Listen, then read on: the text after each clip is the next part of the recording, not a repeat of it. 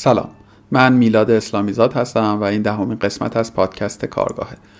توی این گفتگو با رضا جمیلی همراه شدم و با او در مورد شغل سردبیری و کار در رسانه مفصلا گفتگو کردم. امیدوارم که این گپ و گفت براتون مفید باشه. مرسی.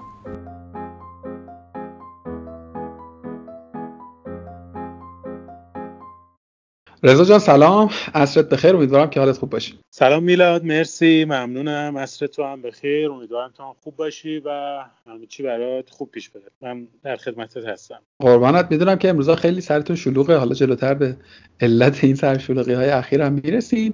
یه خورده معرفی کن و ما بگو که مسیر شغلی چگونه طی شده و این روزها مشغول چه کاری هستی؟ من دانش آموخته ریاضی بودم و لیسانس ریاضیات خوندم ریاضیات کاربردی و تو دهه 80 که فارغ التحصیل شدم رفتم یه جایی کارمند شدم. رفتم کارمند دانشگاه آزاد شد. بعد یه دو سالی کار کردم. دقیقش اگه بخوام بگم چل ماه کار کردم. خیلی position شغلی خوبی هم داشتم و ولی چون اون زمان که دانشگاه بودم تو اوایل دهه 80 یعنی مثلا 80 ورودی 80 ریاضی دانشگاه هستم تو دوره دانشجویی نشریه داشتم و یه نشریه طنز داشتم به اسم بی‌رودرواسی که سردبیر این نشریه بودم و خیلی علاقه من شدم با اینکه هیچ چیزی نمی‌دونستم از روزنامه نگاری مطبوعات نشریات تا پیش از اون. و صرفا یه خواننده بودم. من یادمه که خواننده خیلی جدی بودم. شرق میخوندم همشهری میخوندم و اصر ارتباط میخوندم تو فضای تکنولوژی. ولی با این نشریه هفتگی که داشتیم که نشریه چهار برگی هم بود. روی آسه در می آوردیم خیلی علاقه من شدم کلا به کار مطبوعات و روزنامه نگاری. ولی خب مثلا از جبر زمانه یا مثلا جبر معیشتی اینا خب وقتی از دانشگاه فارغ التحصیل شدم مجبور شدم برم سر کار. ولی یه چیزی رو می‌دونستم که نمی‌خوام دیگه ریاضی رو ادامه بدم چون اوایلش تو ذهنم این بود که مثلا ارشد ریاضی بخونم برم دکترا بخونم و استاد ریاضی بشم.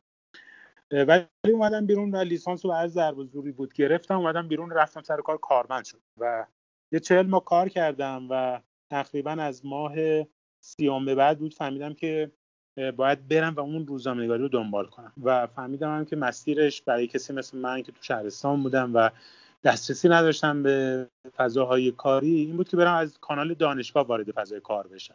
به خاطر این کارشناسی ارشد و اومدم روزنامه‌نگاری خوندم تهران قبول شدم و کلا اون کار کارمندی رو گذاشتم کنار استفاده اومدم بیرون. این مسیری شد که من وارد مطبوعات بشم و رسانه های مختلف روزنامه های مختلف هفتهنامه های مختلف کار کردم توی دوازده سیزده سال گذشته که مهمتریناش می‌تونم بگم مثلا سردبیری روزنامه کسب و کار بوده. معاون سردبیر روزنامه قانون بودم یه دوره ای ارزم به حضورتون هفته نامه مختلف دبیر سرویس بودم حق و تحریر کردم کار کردم. سردبیر سایت بودم. بیشتر حوزه‌ای که کار کردم تو این سالا اون اوایل کم حوزه سیاسی بود ولی خیلی زود رفتم به سمت حوزه اجتماعی و بعدا اقتصادی. یعنی حوزه اجتماعی و اقتصادی توی تمام سالا برای من یه حوزه هایی بود که تو امان ادامه داشت. و می‌تونم بگم که همینجور اومدم جلو دیگه. هفته نامه های مختلف بیشترین رزومه بوده که کار کردم. در حال حاضر خب هفتگی یک ستون یا می‌تونم بگم یه صفحه توی روزنامه ایران دارم می نویسم یه ستون دارم توی روزنامه شرق می نویسم توی روزنامه هفته صبح یک صفحه دارم هر هفته. ولی مهمترین کار در واقع خودمون کار شخصی که داریم انجام میدیم که تو حوزه اکوسیستم نوآوری و استارتاپی محسوب میشه که آخرین محصولش میشه هفته نامه کارنگ که خب من اونجا کارم سردبیری هفته نامه است. حالا سایت و هفته نامه هر دو با هم ولی فعلا تمرکزمون تو فاز صفر بیشتر روی هفته نامه چاپیه. این یه مختصری از چیستی و کیستی در واقع کارم و خودم. یه خوردت مدلی که مسیر تو طی کردی با بقیه روزنامه نگارانی که حداقل من پیشستم برعکسه. یعنی بچه ها روزنامه نگار بودن طی سالیان بعد اذیت شدن رفتن به سمت کار در حوزه های دیگری و کارمندی در طیف های دیگری. تو برعکس بودی. یعنی اول اون کارمندی رو تجربه کردی تا حالا اونجا خسته شدی اومدی دوباره یعنی اومدی سمت روزنامه نگاری با این حال این کانورت خیلی هم به نظر انقدر هم ساده و بی سر نیست دیگه. یعنی آدمی که تجربهش در این عرصه یه خورده سخت محدود بوده به یک کار دانشجویی. چجوری رسیده مثلا به سردبیری یک روزنامه نسبتا شناخته شده ای در مقطعی به اسم مثلا کسب و کار یا راه پیدا کرده به روزنامه قانون و شرخت؟ می‌دونیم که انقدر هم ساده نیست دیگه. یعنی یه ستون توی روزنامه روزانه ای به اسم شرق داشتن خیلی مسیر همواری نیست. این اتفاق چگونه افتاد؟ ببین راستش من خودم همیشه یه ضد روایت می‌دونم مسیر کاری خودم رو. آره درست میگی. یعنی ما الان چیزی که خیلی مده اینه که میان توی روزنامه‌نگاری و یک کم کم میان رشد می‌کنن و بعد میرن یک position شغلی رو که معمولا روابط عمومی شرکت ها یا وزارتخونه ها هست رو می‌گیرن. ولی برای خود من اصل ماجرا شاید عشق به نوشتن بوده. حالا توضیح میدم که اول این جایی که الان ایستادیم خیلی جای واو و عجیب غریبی نیست که من بگم. و هنوز پدرم میگه که تو چه حماقتی کردی که اون کارمندی رو رها کردی؟ و اگه الان وایستاده بودی کم کم داشتی به سالهای بازنشستگی فکر می‌کردی.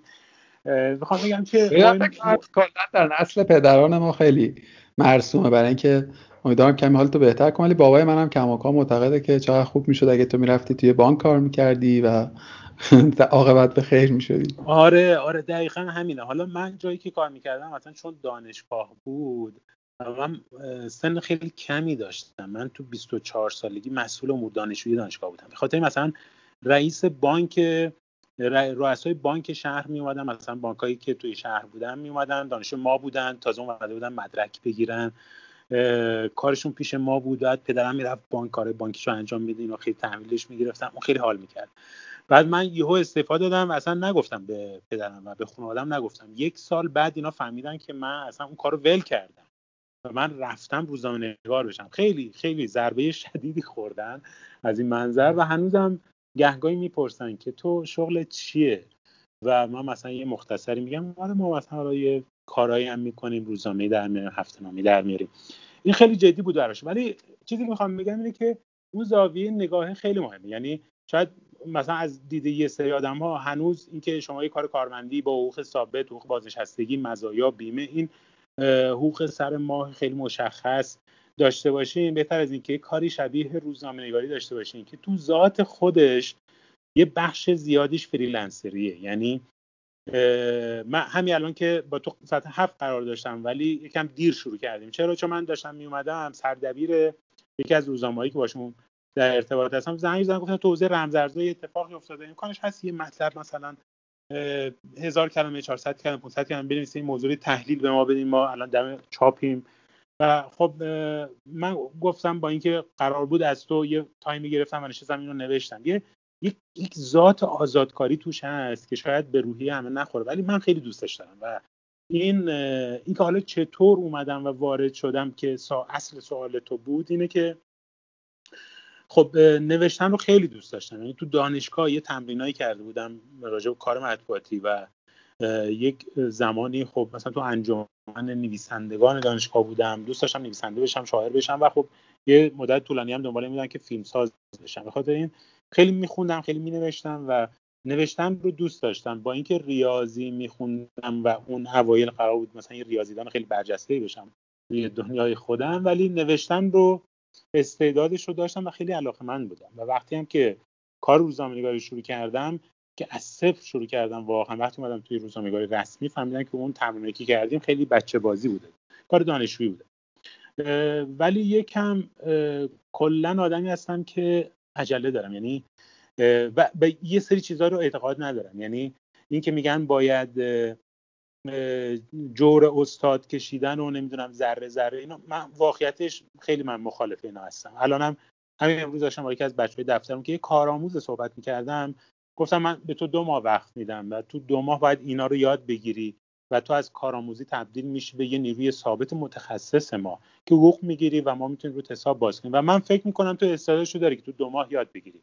اگه بخوای بری به جریان عادی جامعه به پیوندی شاید به تو بگه برو دانشگاه چهار سال درس بکن اگه بخوای بری دانشگاه این آموزشگاهی که آزاد هستم به تو بگم باید سه تا چهار تا ترم مثلا سه چهار ماهه بیه تازه مثلا مبانی رو یاد بگیری. ولی من همیشه عجله داشتم. یعنی اینجوری هم که میگم کاری که میشه تو دو سال انجامش داد احتمالا تو دو ماه هم میشه انجامش داد. خطاهاش بیشتر میشه ولی در هر صورت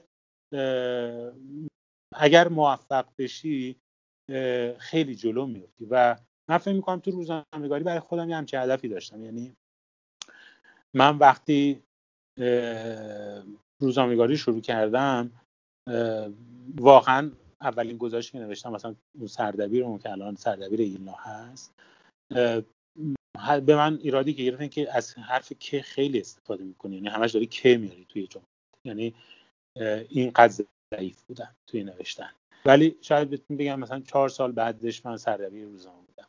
یکم به خودم سختی دادم. یعنی مثلا یادم روزنامه قانون که راه افتاد و یکی از اولین کسایی بودم که 20 کیلومتر موتور داشتم اون موتورم نداشتم. یعنی خونم سمت جنت آباد بود و روزنامه قانون هنوز هم که تعطیله ولی جاش نزدیک کوچه بالور توی بالا چهار ولی اصره من یه ده دقیقه پیاده روی می‌کردم میمانم سر نیایش. یه تاکسی می‌گرفتم میمانم سر ولی اصر پایین پارک ملت.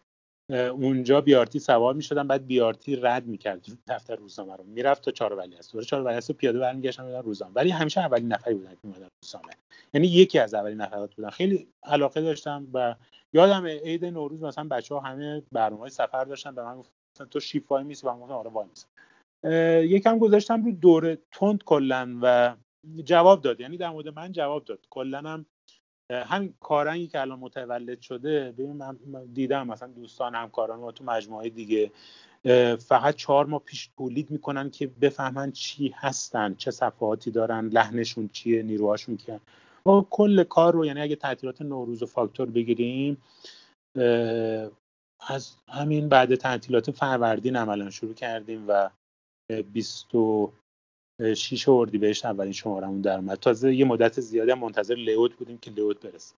اعتقاد دارم که اگه با آدم های ای کار کنی و اگه نگاه یک نگاه ای باشه به اون چیزی که دوستش داری میشه یه سری چیزها رو میانبر زد و تو این زمینه اصلا اعتقاد ندارم که باید خاک خوری کرد و سالها منتظر موند و جور و استاد کشید. بله ما همینا رو کشیدیم.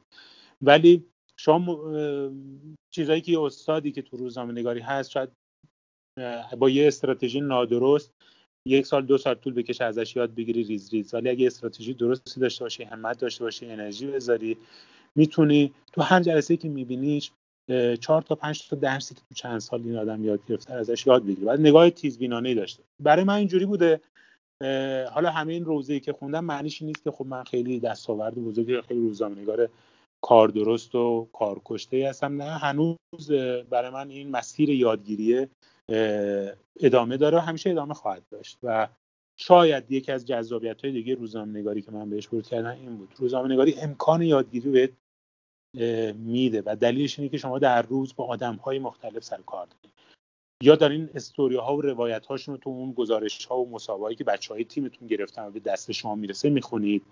یا خودتون مستقیما میرید پای حرفاشو میشینید در حال گفتگویی هست میزگری هست. مدام دارین از آدمایی که بیشتر از شما می‌دونن یا چیزهایی می‌دونن که شما نمی‌دونید یاد می‌گیرید و این یادگیری متوقف نمیشه.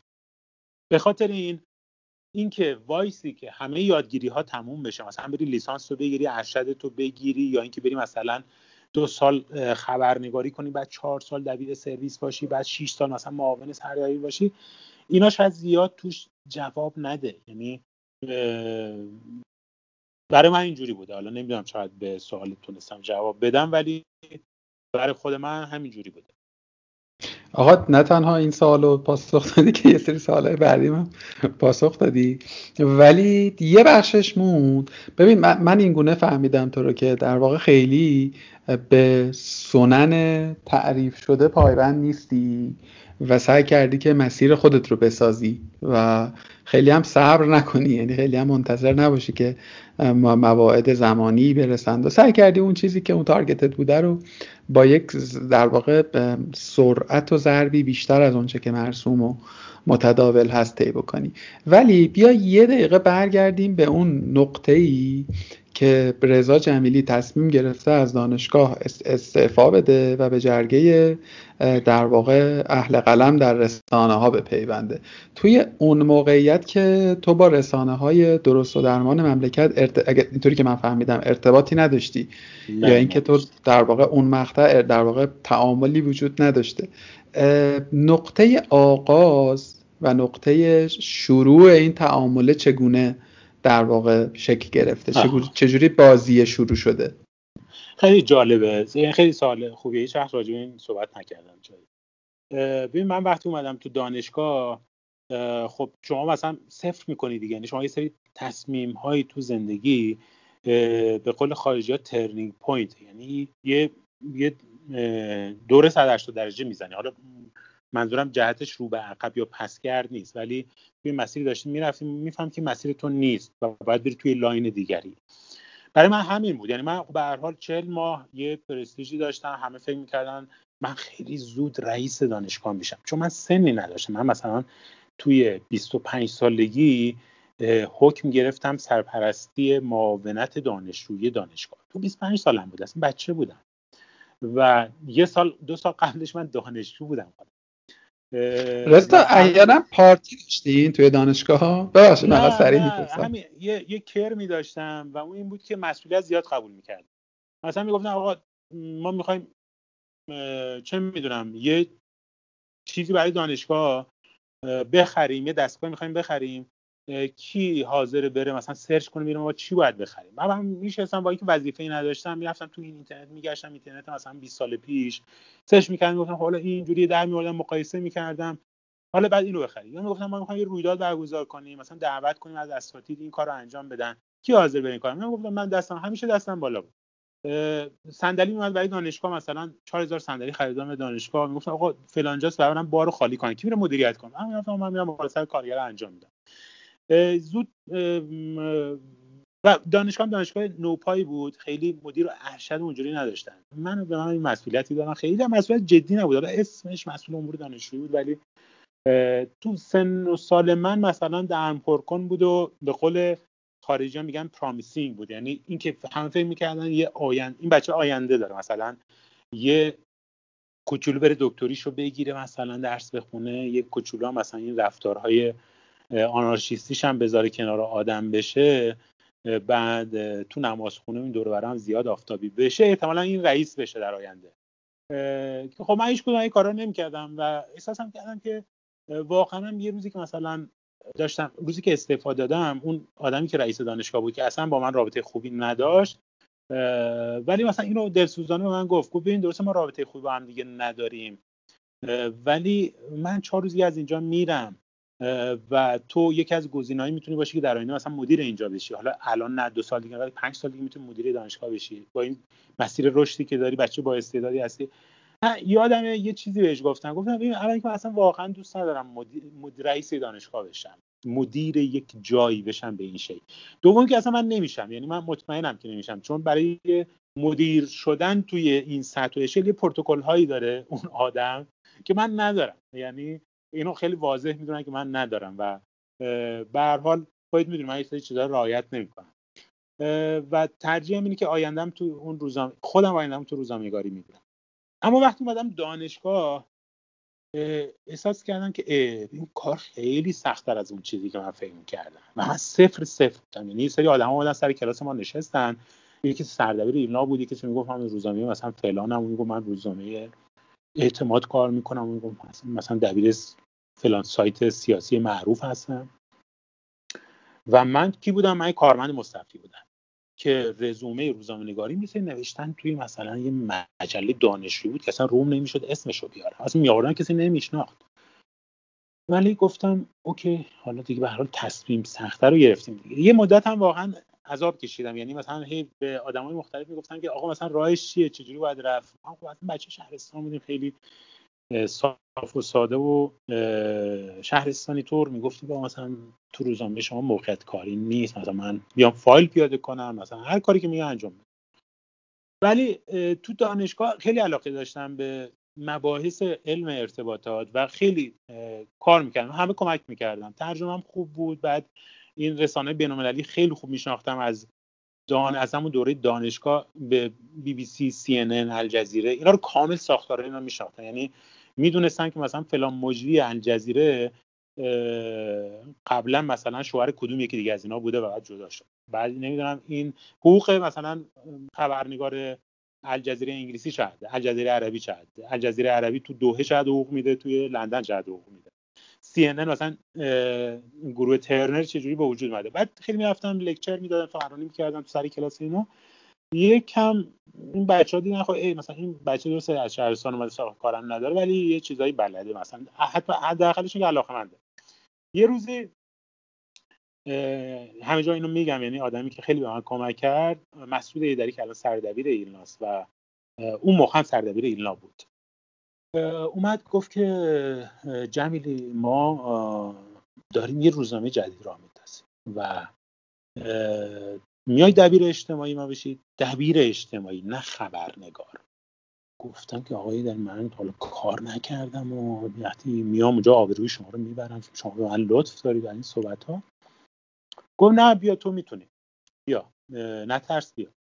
و خب اون یه اعتماد خیلی خوبی من کرد و واقعا اینجا بود نقطه اتصال من به رسانه هایی که تو میگی رسانه های رسمی و در واقع بزرگ کشور در حوزه روزنامه نگاری این اینجوری شروع شد و من یادم مثلا اون چند هفته اول کارم هر روز می‌رفتم سر کار واقعا میلرزیدم. کسی حواسش نبود من میلرزیدم. چون همه آدمای دیگه که اومده بودن نشسته بودن دور من آدم بودن سابقه کار توی رسانه و مطبوعات اینا داشتن. ولی من اومده بودم روز اول دبیر شده بودم بدون که سابقه کار خبرنگاری داشته باشم. ولی ایده زیاد داشتم یعنی من می‌دونستم که مثلا تو گاردین روزنامه‌نگاری اجتماعی چجوری تعریف شده؟ نیویورک تایمز چجوری هست؟ یه جایی مثلا مثل واشنگتن پست چجوریه؟ مثلا نیویورک پست داره چی کار می‌کنه؟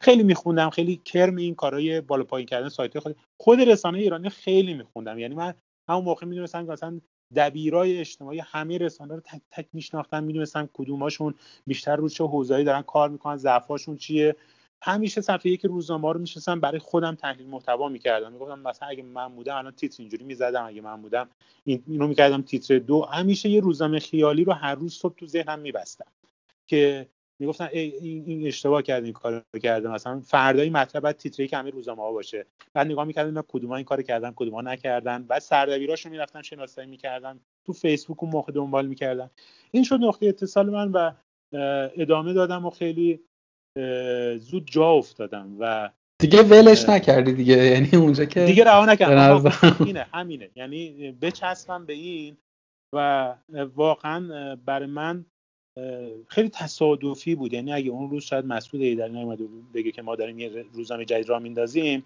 شاید من الان دوباره برگشته بودم سر کار کارمندی نمی‌دونم خیلی مطمئن نیستم ولی من راستش بخوای فکر می‌کنم که یک مسعود هیدری دیگری احتمالا یک پیشنهاد دیگری به تو می‌داد. دونی؟ یعنی یه نکته که من بخوام پرانتزی که بخوام باز کنم در تایید این تجربه جالب تو این باور من حقیقتا و تا دلت بخواد می‌تونم مثال و مستاق بیارم. از اینکه وقتی یک نفری یک احتمامی برای رسیدن به یک نقطه یا یک کیفیتی در خودش داره و یک تلاش معناداری می‌کنه حتما یه اتفاقی یه جایی براش میفته ببین من که نمی‌دونستم حقیقتا با این جزئیات شکل درگیر شدن تو رو با فضای مدیا, مدیا نمی‌دونستم خب. ولی به عنوان کسی که مخاطب حداقل چهار تا از رسانه هایی که تو به نوعی درگیرشون بودی یعنی من آتی نو رو هم شاید برای جالب باشه که کردم. آره و حالا آی چیز ها شنبه الان هم که کارنگ شماره آخرش رو یعنی تک شماره که اومده بیرون رو در واقع بالا پایین کردم برام محرزه. یعنی به عنوان کسی که خیلی محدود و کم ولی خب مثل تو یک ور در واقع رسانه ای هم دارم و همیشه برام این حوزه جذابه. همواره این برام محرز بوده که آقا کسی که کسانی که پشت این بازی فهم درستی دارن از جریان رسانه ای که داره تو دنیا اتفاق میافته. یعنی اتفاقاتی که می‌دونی از لیاوتی که در واقع شما کار, کار می‌کنی حتی از قطع رسانه ای که برای چاپ استفاده کردین و همسال هم و حتی موضوعات یعنی اصلا اقتصاد نوآوری کمتر آدم در واقع با احترام به همه فعالان عرصه رسانه ای من می‌خوام بگم مثلا ادبیات این موضوع رو من تا حالا حداقل در کمتر رسانه ای دیدم. حالا چی م... این نمی‌خوام تو تحریف کنم و چی می‌خوام بگم؟ می‌خوام بگم این کیفیت یه جایی بالاخره به بار میشینه. بله. خیلی من خودم خیلی میلاد بینه تو از یه سمتی مثلا رفتی رضا قربانی رو پیدا کردی یه جایی با اونم یه آدم با کیفیت ورکاهولی که ول نکنه سفتیه.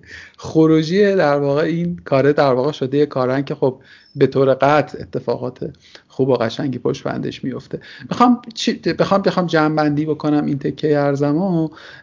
من فکر می‌کنم که خیلی به نظرم آدم نباید حداقل در ابتدا و میانه مسیر آغاز بکنه به چرت که انداختن. که آقا من حالا رفتم اینو خوندم مثلا به چه دردی خورد؟ نه حتما یه جایی به یه دردی می‌خوره یه جایی یه کاری می‌کنه. کما اینکه گفتگوی تو هم بود دیگه. از یه لکچر دانشجویی در واقع برند رضا جمیلی از همون جاهایی که حتی شاید خودش هم اصلا ایده ای نداشته که داره این اتفاق میفته ساخته شده. آدم هایی که باید مستمع شدند و شنیدند و شناختندش و در واقع کار کرده دیگه. در نهایت رسیده به یه نقطه ای که رسانه ای نیست که الان رسانه درست و درمانی نیست که تو سمتش نرفته باشی.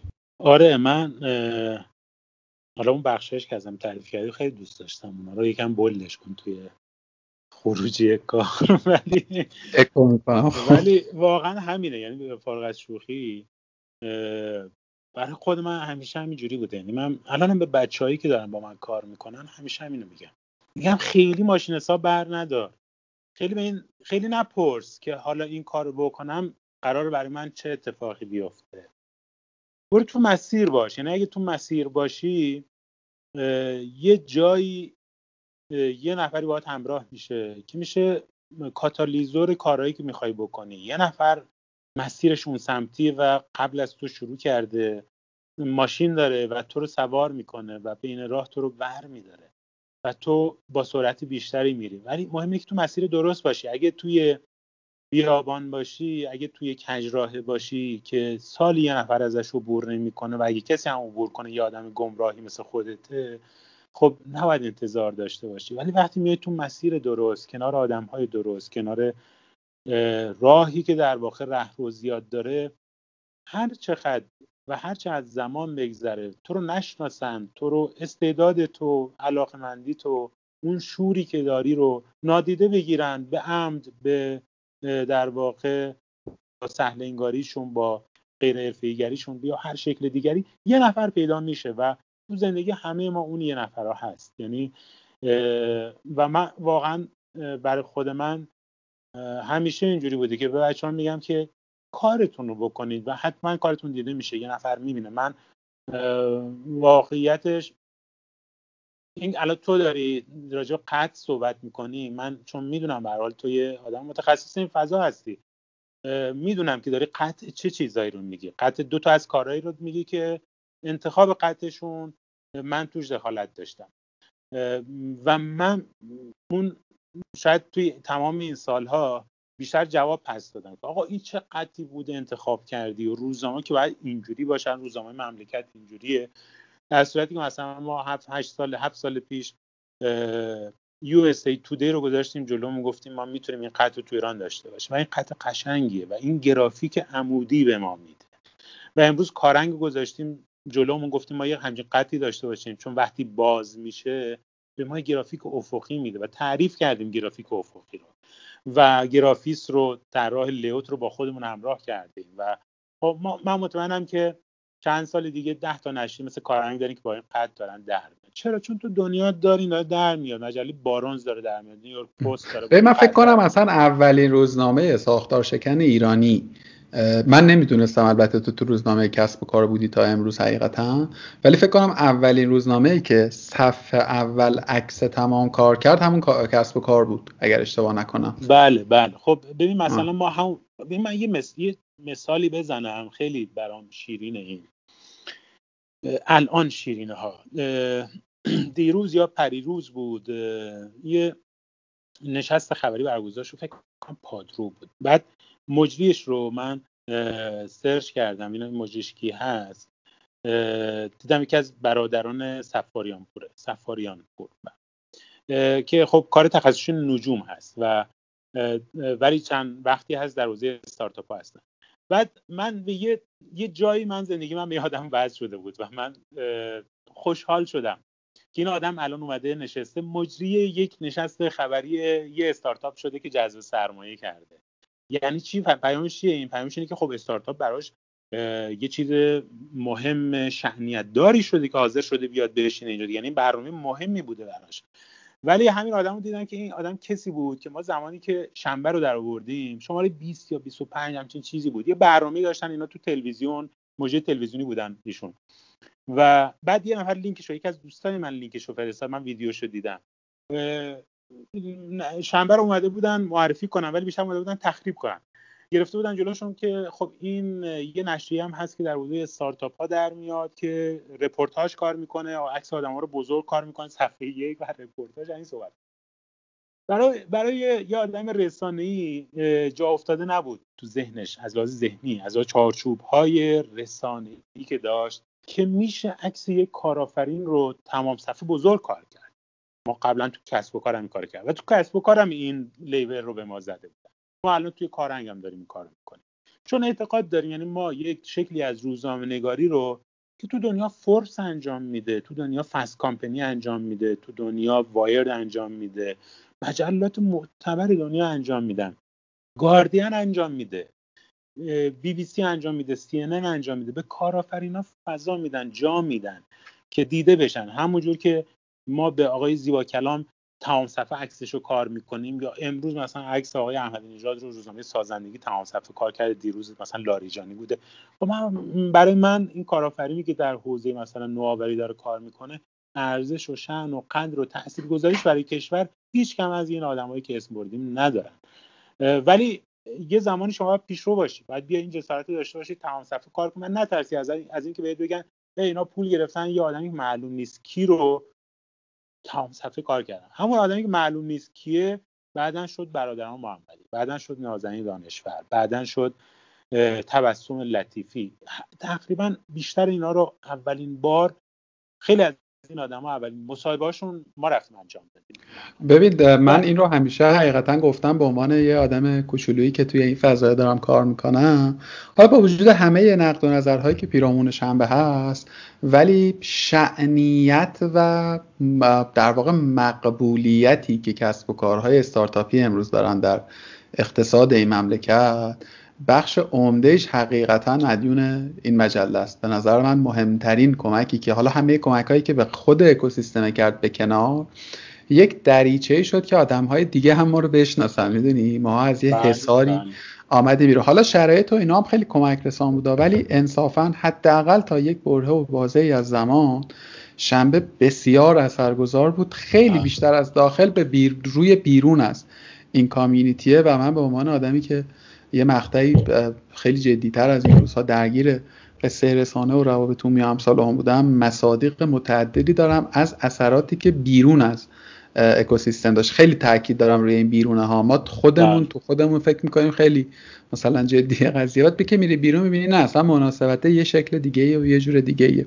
ببین من می‌خوام از همینجا ازت خواهش کنم که یک قسمت دیگری ما در مورد اصلا رسانه حرف بزنیم چون هم تو خیلی حرف واسه حرف شنیدنی واسه گفتن داری هم من یه عالمه.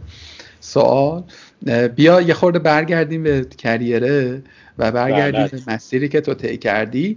ما تا اینجایی رو شنیدیم که در واقع تو بر اساس یه مجموعه از بازیگوشی که شخصی که تو داشتی که هدفمندم نبودن. یعنی مثلا رفتن در مورد پالیسی های اسوسییتد پرس خواندن. خیلی با این هدف نبوده که من خب می‌خوام چون می‌خوام مثلا یه روزی سردبیر بشم پس این به دردم می‌خوره. بیشتر کنجکاوی و بازیگوشی بوده.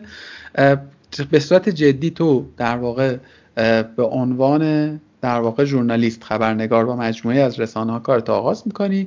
استپ بعدیش میشه دبیر سرویس یکی از زیرگروه های روزنامه کسب و کار رو بعد تقریبا تو طول همه این سالام که خب به عنوان کسی که در واقع کار اصلیش نوشتن نگارش بوده همیشه که نوشتی ولی عمدتا سمت ها هولوش دبیر و سردبیر بوده. سوالم اینه که اصلا چیه دبیر سرویس و سردبیر و مدیر مسئول؟ یه توضیح بده واسه آدمی که دور از این فضا هر کدوم اینا مسئولیت هاشون چیه؟ تفاوت دبیر و حالا مدیر مسئول یه خورده جنسش متفاوته ولی دبیر سردبیر رو یه توضیح کوتاهی بدی که چی و چیکار می‌کنن و اینها ممنون درست. ببین در واقع اگر بخوام بگم کوچکترین واحد روزنامه نگاری میشه نوشتن. نوشتن. یعنی ذات نوشتن یک واحد در کار یک در فرایند کار روزنامه نگاری.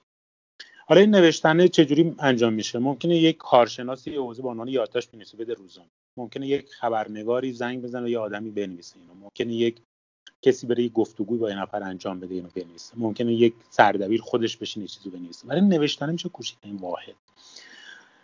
و کار تمام اون فرایند و سازوکار روزانه هفتگی ماهانه و سالانه یک بنگاه مطبوعاتی اینه که این واحدهای نوشتن به تناسب نیاز روزنامه و تعداد صفحاتی که داره تعداد ستونها و باکس ها و تیراژی که داره و تعداد روزهایی که در میاد و یا دوره انتشارش که حالا هفته نامه روزنامه یا ماهنامه یا حتی سالنامه هست متناسب با این این واحد نوشتن تولید بشه بیاد و بندی بشه و توضیح بشه. توی تولیدش توی بندیش و توی توضیحش سه دسته در واقع تخصص های مختلف درگیر هستن. توی اون کوچکترین یا ابتدایی ترین شکلش اینه که ما یک خبرنگار ساده هستیم توی روزنامه. ما نوشتن بلدیم. توی اون فرمت های روزنامه نگارانه که من گفتم یادداشت تحلیل گفتگو گزارش گزارش تصویری گزارش حالا ویدیویی هم اضافه شده. نوشتن بلدیم و ما به عنوان یک خبرنگار کار می‌کنیم. میریم با آدم صحبت می‌کنیم نتیجه صحبتمون رو در یک از این فرمت های روزنامه نگاری آماده می‌کنیم بسته بندی می‌کنیم میدیم به یک واحد بسته بندی به اسم سفارایی لیوت گرافیک که بیان اونا تو قالب گرافیک روزنامه بسته بندی کنن و بره چاپ بشه چاپخونه و بعد توضیح بشه. یه لول بالاتر از اون میشه دبیر سرویس یا مسئول صفحه توی بعضی از روزنامه من اینو با مثال توضیح میدم. ببین ما یه حوزه‌ای داریم اسم سلامت. سلامت توی روزنامه ها معمولا دبیر داره. یعنی نفر هست دبیر سلامت حالا ممکنه دبیر اجتماعی باشه یک خبرنگاری داشته باشه که اون خبرنگار مسئول سلامت باشه. یا نه اصلا مستقیما اون روزنامه اینقدر سلامت براش مهم باشه که یه دبیر گذاشتن دبیر سلامت.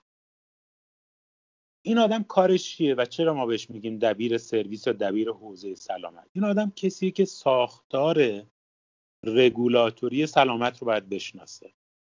سیاست گذار یا پالیسی میکر در واقع سلامت رو باید بشناسه. بعد بدونه که نقش وزارت بهداشت حوزه سلامت چیه نظام پزشکی چیه ارزم به حضور شما سازمان غذا و دارو چیه انجمن وارد کنندگان تجهیزات پزشکی چیه نقش بیمارستان ها چیه نقش پزشکان چیه نقش دانشگاه علوم پزشکی که دارن تلنت یا استعداد یا نیروی کار این فضا رو تربیت می‌کنن چیه. رگولاتوری رو بشناسه بازیگران بخش عمومی رو بشناسه بخش خصوصی رو بشناسه بخش دولتی رو بشناسه. بدون بیمارستان خصوصی کیا هستن چیا هستن چجوری دارن کار می‌کنن.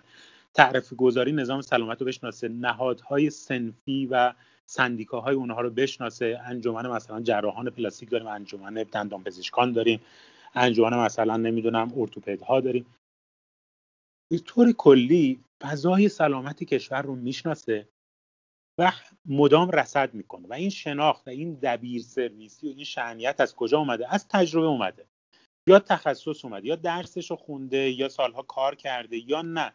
یا آدم مریضی مثل من بوده که مثلا اومده پرفشار نشسته مطالعه کرده ساختارا رو در آورده ببینه کی داره تو حوزه سلامت چه نقشی بر عهده می‌گیره چقدر اهمیت داره برای تولید محتوا سراغ کدومی که از اینها بریم این آدم روز میاد توی روزنامه یا رسانه.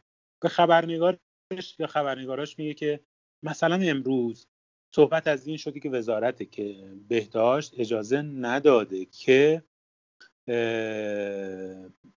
آقای لاریجانی که روابط خوبی با چین داشته واکسن وارد کنه. الان این موضوع موضوع سلامت محسوب میشه.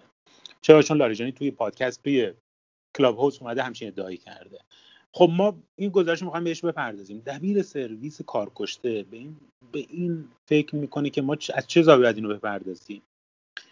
از این زاویه که چه کسی مثلا نذاشته این وارد بشه؟ بریم مقصر رو پیدا کنیم. چون الان جدل اینجا وجود این آدم کسی که ساختار به زد بهداشت می‌شناسه.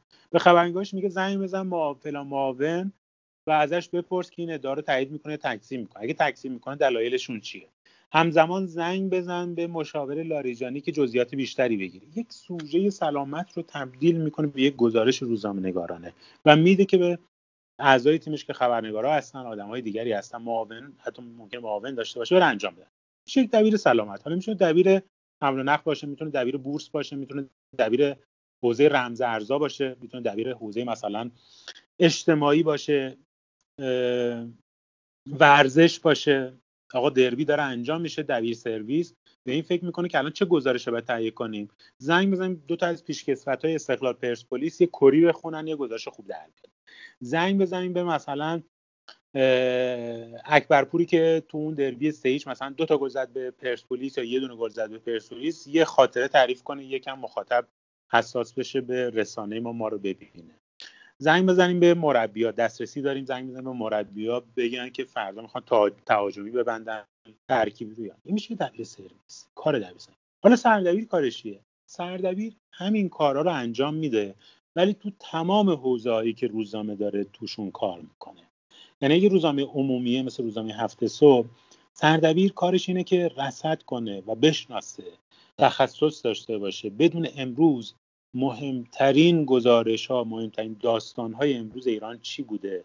اونا رو به دبیر سرویساش سفارش بده که دبیر سرویساش از روزنامه نگاراشون بخوان و برن یه بسته آماده بشه که صفحه یک روزنامه بر اساس اونها شکل بگیره میشه کار سردبیر یعنی کار سردبیر مثل رهبر ارکستر دقیقا یه رهبر ارکستر یه سری نوازنده داره. نوتاشون مشخصه. می‌دونن چی رو می‌خوام بزنن. می‌خوام مثلا سمفونی پنج بتهوون بزنم. موومان مثلا دوم سونات محتاب رو بزنم. تو این موومان هم قرار مثلا یه ویولونیست یه پیانیست اون کسایی باشن که روح اون اثری که نوشته شده رو در بیارن. خب اونا کیان؟ اونا میشن سب جنرالاش. اونا کسایی هستن که روزنامه‌نگارای ارشد اون کسایی هستن که داستان اصلی ها رو می‌نویسن. میگن تو روزنامه های دنیا میگن لید استوری داستانایی که اصل ماجرا هستن میدن روزنامه‌نگار کارکشته بنویسن. سردبیر می‌دونه که کارکشتهاش کیا هستن می‌دونه که کیا باید خبر بیارن کیا صرفا مصاحبه بگیرن کیا خبرها رو مثلا تنظیم کنن کیا بازنویسی کنن کیا گزارش تحلیلی و بلند بنویسن. می‌دونه حوزش جامعه رو باید بشناسه. جامعه که میگم تو رسانه های تخصصی میشه جامعه مخاطب هدفش. ولی توی رسانه مثل سازندگی اعتماد شهر هفته صبح سردبیر کسی که می‌دونه زیر پوست جامعه ایران چی داره میگذره. تاریخ می‌شناسه. آدم ها رو می‌شناسه. نام ها و برند ها رو می‌شناسه. یعنی اگر رفت سر صفحه یک مثلا یک تیتری داشتن که نوشته بود مرحوم نوربخش وزیر مثلا بهداشت این آدم می‌دونه که اینجا اشتباه رخ داده. نوربخش مرحوم نوربخش چیز بوده. رئیس سازمان تامین اجتماعی بوده. همونجا میگه این اشتباهه. اسما تو ذهنش هست. فرق هویدا و زاهدی رو می‌دونه. می‌دونه احمد نژاد خط سیاسی چیه می‌دونه خاتمی خط سیاسی. شاید یه خبرنگاری که مثلا پنج سال پیش اومده خیلی از اینا رو نشناسه. ندونه توی 77 تو 76 اتفاقی افتاده تو 76 تو 78 اتفاقی افتاده توی 84 چه اتفاقی تو 88 سردبیر اینا رو کسی که سردبیر سیاسی باشه روزنامه سیاسی باشه هر کدوم از این تاریخ ها براش هزاران داستان و گزارش و مصاحبه و تحلیل تو ذهنش میاد. اون کسی که تو حوزه استارتاپ ها مثلا داره کار می‌کنه همینه. باید فرق تپسی و اسنپ رو بشناسه باید فرق معامپز رو با اسنپ فود رو بشناسه. باید بدون نازنین دانشور کیه علیرضا صادقیان کیه؟ اینا تا کی دعوا داشتن کی آشتی کنون داشتن؟ دعواشون سر چی بود؟ تاریخ اون حوزه رو بشناسه. حالا ممکنه حوزهش صنعت حمل و نقل باشه. باید بدونه بازیگرانش که فراز فروداش چی بوده. رمان بخونه کتاب بخونه اسمها رو بشناسه. بدون گابریل گارسیا مارکز که یه سردبیری روزنامه. اگه اسمش رو دید نپرسه این کیه. ما داریم سردبیرایی که الان اگه مثلا بهشون بگه ایگبال برگمان نمی‌شناسن. سردبیر باید بشناسه. مهم نیست که علاقمند سینما هست یا نه. اونقدر گزارش سینمایی زیر دستش اومده خونده مطالعه کرده. اونقدر فیلم باید ببینه که بشناسه اینا رو. بدون چرا اسخر فرهادی مهمه. بدونه که دوتا اسکار گرفتن اهمیتی ما سردبیرایی داریم که اینو هنوز نمی‌دونن. یعنی روزی که فرادی اسکار دومش رو گرفت این خبر کوچولوی جای صفحه کار کردن این سردبیر سردبیر خوبی نیست. این نمی‌دونه که این چه اهمیتی داره این ماجرا و چرا فرهادی میره تو پانتئون آدم های مهم تاریخ معاصر ما. چرا ابراهیم گلستان مهمه؟ با اینکه حتی یه رمان هم نداره که دو تا داستان نیمه بلند داره. این آدم آدم مهمی بوده. چون خشت آینه 1348 ساخته که اولین فیلم مدرن ایران در واقع. حالا یه کسی ممکنه الان بیاد بره مثلا فیلم حکم کیمیایی رو ببینه خبرنگار یا سردبیر تازه کار. میگه آقا این کیمیایی عجب کارگردان ضعیفی بچه اگه من اسمش رو تو روزنامه دیدم مثلا توبیختون می‌کنم. خب اون قیصر رو ندید مثلا. اون اعتراض رو ندید. اون گوزنا رو ندید باید بره ببین.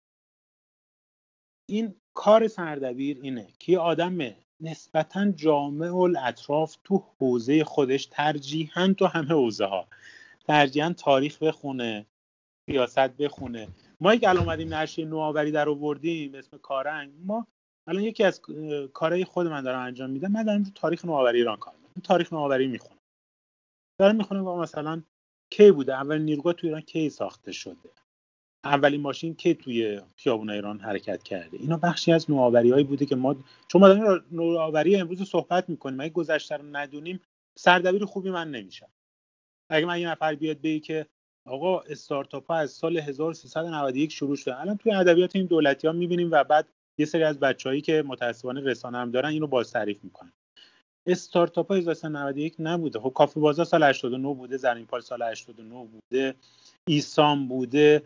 دیجیکالا سال 85 اگه اشتباه نکنم شروع کرده. خب شما اینا رو نمی‌دید و ایسکا سال 82 شروع کرده. ایسکا یک کسب و کار آنلاین بوده. شما خب این که شما از یه جایی به بعد اومدین شروع کردین دلیل نمیشه که تاریخ از اونجا شروع شده باشه شما اگه کسب و کار باشین مهم نیست. ولی اگه یک سردبیر یه حوزه قراری رسانه قرار باشین باید اینا رو ببینید رو بشناسید و مهمتر از همه میلاد سردبیر روندهای مختلف رو می‌بینه و مهمترین کارش اینه که بتونه یک نگاه مقایسه ای داشته باشه.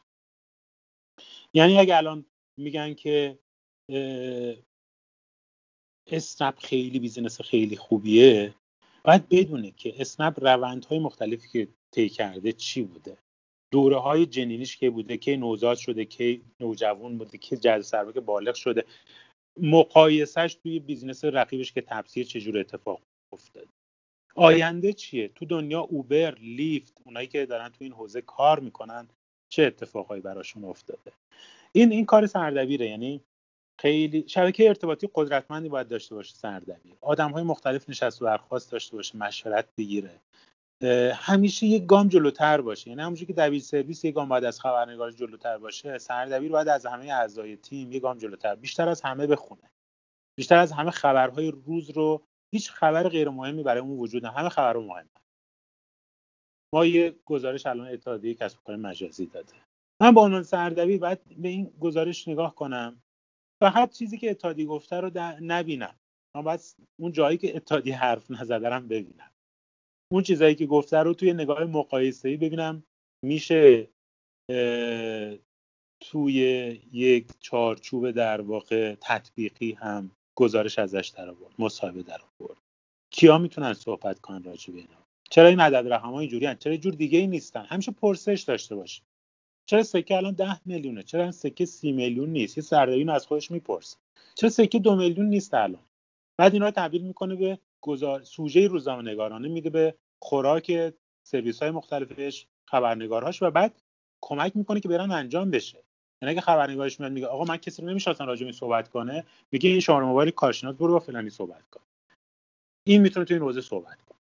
این نمی‌تونه صحبت کنه. چرا؟ چون بار قبل که صحبت کرده خوب صحبت نکرده. یا آدم تندی یا آدم مثلا کندیه. کار سردبیر اینه و من فکر می‌کنم position خیلی مهمیه. یعنی شما وقتی سردبیر یک رسانه هستین ذهنتون 24 ساعته باید درگیر باشه و این خیلی کار سنگینی خیلی کار سنگینی. شما خبرنگارم که باشین باز یه جایی خاموش می‌کنید میایید میچسبید به زندگیتون. و ساعت سه شب اگه مثلا خبر اومد هواپیما زدن شما با عنوان سردبیر باید فکر کنید جلد پرداز چیه. حتی اگه نشین نوآوری داری در میاری باید این فکر کنی که چه چه روی کردی رو می‌خوای بگیری. آیا می‌خوای اینو ازش بگذری؟ دیگه من نشین نوآوری هم سقوط هواپیما ربطی نداره. اصلا من تیترم بهش نمیدم. خب بعد می فکر خب تمام مخاطبای تو فارغ از اینکه نوآوری باشن استارتاپ باشن یا بیزینس بقالی باشن به احساساتشون جریه دار شد تو نمی‌تونی اینا بی تفاوت باشه یه سردبیر کار کشته یه سردبیر وارد اینجا خودش نشون نوع واکنشش توی بزنگاه هاست. اگه تیم ملی رفته جام جهانی ما عکس یکمون فول پیج باشه. یا نه بنویسیم. خب یک شی... کام مردم شیرین شد. همون روزی که تیم ملی رفته جام جهانی ما سجده شکر مثلا سردار آزمون رو جلد کنید. اونم فول پیج یا نه مثلا روحانی راجع این صحبت کرده که ما بورس رو فلان می‌کنیم مثلا عکسمون رو بذاریم. حالا مثلا یه تیتر هم بدیم. این جایی که سرداری مشخص می‌کنه چقدر جامعهشون می‌شناسه. چقدر با مردم همراه چقدر با مخاطبش همراه. این کار خیلی سختیه. شما وقتی رسانه در میان فرداش جلد رسانه ها رو می‌بینید میگه ای مثلا می‌تونست اینو بکنید ولی شما کلا دو سه ساعت زمان دارید یه روزنامه رو ببندید یه هفته نامه خروجیش توی سه چهار ساعت گرفته میشه. تو طول هفته هر کاری کرده باشید تو اون سه چهار ساعت دوباره سری اتفاقاتی میفته شما باید تصمیم بگیرید این میشه اون کار اون رهبر ارکستری که مدام باید گوشش تیز باشه. ببینه کدوم ساز کوک نیست کدوم داره بالا می‌زنه کدوم داره پایین می‌زنه. و هی با ایما و اشاره اینا رو توی یه خط ببره شما الان همین الان یه سری رسانه رو می‌بینید. واقعا وقتی می‌خونید صفحهشون نمی‌فهمید اینا خط و ربط سیاسیشون اقتصادیشون چیه. چون یه روزنامه‌نگاری دارن برای خودش چپ می‌زنه یکی داره راست می‌زنه. و سردبیر بلد نیست همینا رو کالیبر کنه. کار سردبیر اینه که همینا رو بگیره. بیاد یه صفحه که کالیبر تحلیل. بگه این ماین هویت ماین. چقدر چقدر زیبا شد که به صرف کلیگویی نگذشت و با ذکر مثال همه اون چیزی که می‌خواستی بگی و گفتی. دمت گرم خیلی واقعیت خود من که خیلی جذاب بود. من یه کامنتی به ذهنم رسید در میانه صحبتت که بگم و البته که تو اشاره کردی فقط توضیح بیشتر و اون اینکه این در واقع اشراف داشتن به تاریخ الزاما محدود به همون حوزه‌ای که در واقع اون رسانه برش در اون حوزه فعال هم نیست و چقدر بهتره به نظر من که این تجربه زیسته پیرامونی آدم هم بیشتر باشه. من داشتم شماره یک کارنگ رو یعنی همونطور که داشتی می‌گفتی شماره یکش آدم افتاد که صفحه در واقع تو صفحات اولش روی دو تا موضوع دست گذاشته بودی. که مشخصا خب این با یک دانش فرامتنی اصلا ایده این موضوع به دست میاد یکی بحث حق و حقوق در واقع کاربران سرویس های اشتراکی مثل حالا سرویس های بله. درخواست خودرو امثال همه که من یه خورده فکر کردم شاید سبقه تو در تعامل با تامین اجتماعی احتمالا اونجا تاثیر گذار بوده یکی هم یه نقدی که بر دیجیکالا نوشته بودی در حوزه در واقع درباره شیوه مدیریت نمایشگاه آنلاین کتابش که خب این هم از یه بعد فرهنگی میاد. خیلی شاید. تو کانتکست فناوری جانش. پس اینگونه بشه جمعش کرد. فردی که می‌خواد بیاد و در واقع به نقطه سردبیری برسه عمل خاصی باید انجام بده به نظره یعنی من یه عملی از گفتگوهای تو متوجه شدم و اون مطالعه بی حد و بی نهایت و بیشتر ابزرو کردن و حواس به پیرامون داشتن. اقدام یا فعل مشخص دیگری هم به ذهنت می‌رسه؟ ببین سردبیری یه پوزیشن یا جایگاه شغلیه. یک تخصص ابتدا به ساکن نیست. یعنی آدما نمیرن دانشگاه ما رشته به اسم رشته سردبیری نداریم. یا مثلا دوره آموزشی سردبیری نداریم. شما توی business یا حرفه و شغل روزنامه نگاری ما یه سری جایگاه داریم.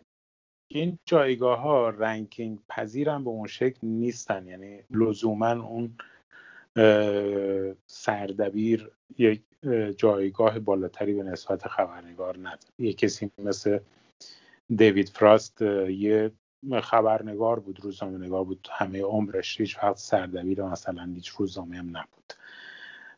یا با وودوارد که مثلا اون ماجرای واتر گیت رو در واقع فاش کرد یا حتی لری کینگ مثلا. درسته که برنامه تلویزیونی رو سردبیری کردن حالا اون ماجراش فرق می‌کنه.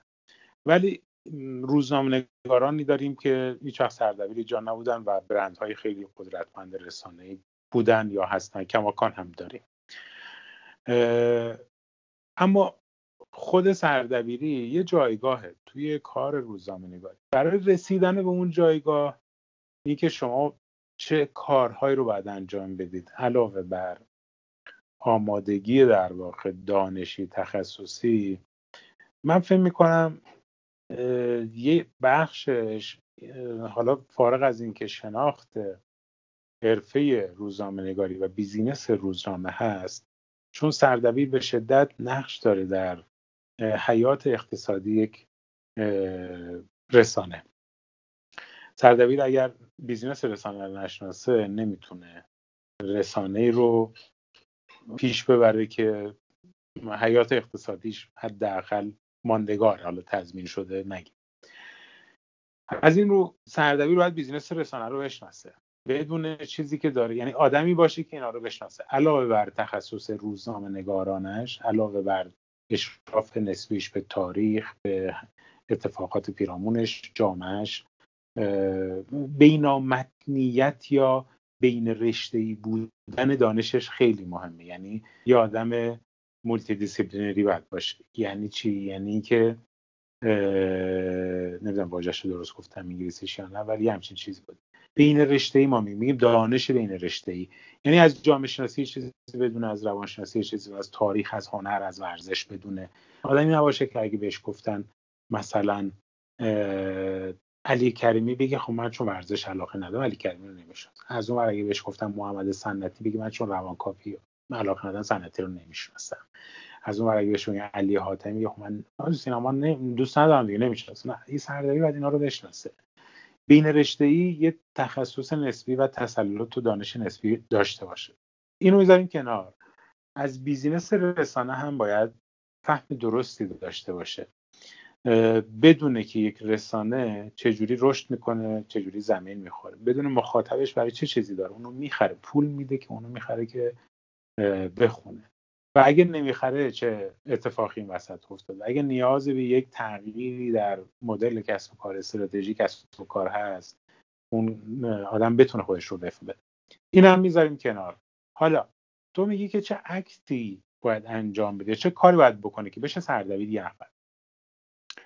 اولش کسب این دو سه تا ویژگی هست. یعنی همون مطالعه دانش. دانش ارتباطات و روزنامه‌نگاری که پیشفرز ما هست که داره. نوشتن بلده.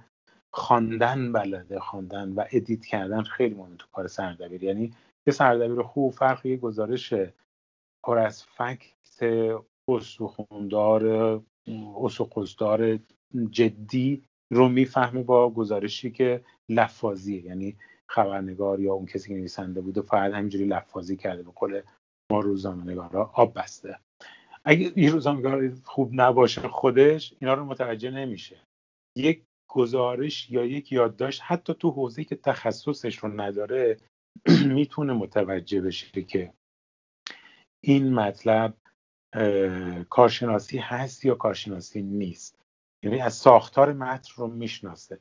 خانهش رو بلده می‌دونه چجوری باید بخونه. از چشم مخاطب می‌تونه بخونه. اینا پیش ماجرا هستن. حالا تو این مسیر کار کردن توی تحریریه نفس کشیدن تو تحریریه یکی از اولین الزامات سردبیر شدن شما تو تحریریه بوده باشین. چرا؟ چون سردبیر به یک نوعی مدیر تحریریه هم هست. یعنی توی به خصوص ایران که ما سردبیر اجرایی یا executive editor نداریم معمولا. یه سردبیر داریم تمام. حالا خیلی خوششانس باشه یکی دوتا معاون داره یه دبیر تحریریه داره. تو دنیا ما وقتی میگیم سردبیر چند نوع سردبیر داریم. بعد editor in chief داریم که میشه سردبیر ارشد. یه سری آدمایی هستن که کارهای اجرایی رو می‌کنن مدیریت منابع انسانی دارن. تو ایران نداریم. یعنی وقتی کسی میشه سردبیر روزنامه باید با صفحه سر کله بزنه با خبرنگار سر با دبیر سرویس سر کله بزنه با توزیع سر کله بزنه با سازمان آگهی ها سر کله بزنه سرویس عکس رو manage کنه. پس باید مدیریت بلد باشه. یعنی بتونه یک تیم مثلا دیگه کفش ده نفره تا سقفش که 120 نفره است تو روزنامه های بزرگ ایران. بتونه تیم 100 نفره 70 نفره 50 نفره مدیریت کنه دانش مدیریت داشته باشه و این از نفس کشیدن تو تحریری میاد. یعنی آدم باید سابقه کار تو تحریری رو داشته باشه. حالا اینکه سابقه کار رو داشته باشه و اون روال در واقع رشد و اون کار توی سرویس های مختلف رو طی کرده باشه یا حداقل آشنا باشه. یعنی بتونه بدونه که سیستم سرویس اقتصادی وظیفش چیه؟ سرویس اجتماعی وظیفش چیه؟ حوزه سلامت چیه؟ حوزه مثلا تکنولوژی چیه؟ خبرنگار دانشش چه چیزایی باید در روزش تحویل بده؟ این این میشه اون آدمی که می‌تونه مستعد سردبیر شدن باشه. اما لزوما سردبیر نخواهد شد هر کسی که این ویژگی ها رو داره. چرا؟ چون سردبیر شدن به نظر من یک, آن دیگه می‌خواد و اون آنه یک جسارته. شما باید بپذیری اون جسارت رو قبول کنیم مسئولیتش رو. معمولا ما آدم هایی داریم روزنامه‌نگار خیلی قدری داریم که سرویس های مختلف کار که از سالها توی روزنامه بودن. ولی هیچ وقت حتی نخواستن معاون سردبیرم باشن چون اون جسارت رو نخواستن بپذیر یا دوست نداشتن اصلا. چون از یه لولی به بعد یک سردردها و استرس و استرابای خیلی شدیدی رو باید بپذیرید که برید این مسئولیت ها رو قبول کنید. خیلی برای سردبیر استرس زیادی وقتی داره نشریهش رو میبنده و میره خونه فردا صبح بیاد ببینه که مثلا یکی از مهمترین خبرهای روز از دست دادن. و اون اصلا بهش نپرداختن. خب یه خبرنگار همچین مسئولیتی رو نداره. میگه که من یه صفحه دارم سه تا مطلب توش می‌ذارم میرم. ولی سردبیر 16 صفحه 24 صفحه یا 32 صفحه یا بیشتر تو هفته نامات تو مقنامات 200 صفحه رو مسئولیتش با اونه. یک کلمه خلاف اون چارچوبا عرفا موازین و این بگیر و به بندهایی که حالا تو کشور ما هم خیلی زیاده. توی نشریه از چاپ بشه می‌تونه کل حیات مثلا اقتصادی سی چل نفر پنجاه نفر از بین بره. پس به نظرم فارغ از همه اون پیشفرزایی که ما تو ذهنمون می‌گیریم که یک نفر باید داشته باشه که مستعد سردبیر شدن و کاندید سردبیر شدن باشه یک جسارتی هم می‌خواد. اینکه شما مسئولیت بزرگتری رو بخوایم بر دوش بکشین. به عنوان یک روزنامه نگار توی حالا هر حوزه تخصصی یا جنرالی که هستین مسئولیتتون رو فراتر از امر نوشتن تعریف کنید. یک زمانی من دبیر سرویس هستم چهار تا سوژه میدم یه یادداشتم خودم می‌نویسم دو تا مطلب هم edit می‌کنم. یه زمانی خبرنگار هستم یه مطلب در روز من می‌نویسم تازه edit ش هم کسی دیگه انجام میده. ولی وقتی شما سردبیر میشین همه این کارا رو ممکن انجام بدین. یعنی گزارش بقیه می‌خونید edit می‌کنید خودتون دست به قلم میشین دقیقه 90 یه گزارش تیتریه که نیاز از خودتون بنویسید تحلیلی بکنید روی کرده نشریتون رو انتخاب کنید. ولی فراتر از اینا مسئولیت یک کار تیمی و یک محصول یا پروداکت یا یک خط تولید رو بر عهده می‌گیرین که پایان هر روز این این جذابترین و سختترین جنبه کار سرده که پایان هر روز یک محصول جدید داره میده. و اینه که برای یک کسی من مثل من و خیلی دیگه از دوستان من کار سردبیری روزانه و کلا کار روزانه رو جذاب کرد. ببینید خط تولید مینو خط تولید کاله خط تولید مثلا حتی فلان ویسی استارتاپی خیلی مشخصه. همیشه یه چیز میده. همیشه داره یه استارتاپ همیشه داره یه پنیر میده یا ده تا پنیر میده یا 20 تا نمونه پفک مختلف. اینجوریه که هر روز بیان یه پفک بزنن. تو کار روزنامه‌نگاری شما داری هر روز یک محصول جدید یعنی ساعت 8 9 یا 10 شب به خروجی گرفتید فرستادید چاپ این محصول جدید. و فردا دوباره محصول جدید یعنی همون خط تولید می‌خواد محصول جدید با همون آدم خب این یک مسئولیت زیادی می‌خواد یعنی شما نیاز دارین که فارغ از همون ویژگی های مهارتی و تخصصی اون جسارت هم داشته باشین. و همه این موارد رو یه چیزی به هم پیوند می‌زنه که حالا اون روح ماجراست میشه و یک کم ذاتی تو این قضیه و اکتسابی نیست و اون خلاقیت ایده پردازی. اینکه شما یک لیوت دارید 16 صفحه دارید یک تیم مشترک دارین ولی هر روز با یک سری محتوای مختلف یه جادویی باید بکنید و یه مسئول جدید بدین یک خلاقیتی باید باشه که همه این محصولات وقتی آخر یه سال مثلا 300 شماره روزنامه رو یا 50 شماره هفته رو کنار هم می‌ذاری یه هویت واحد داشته باشه.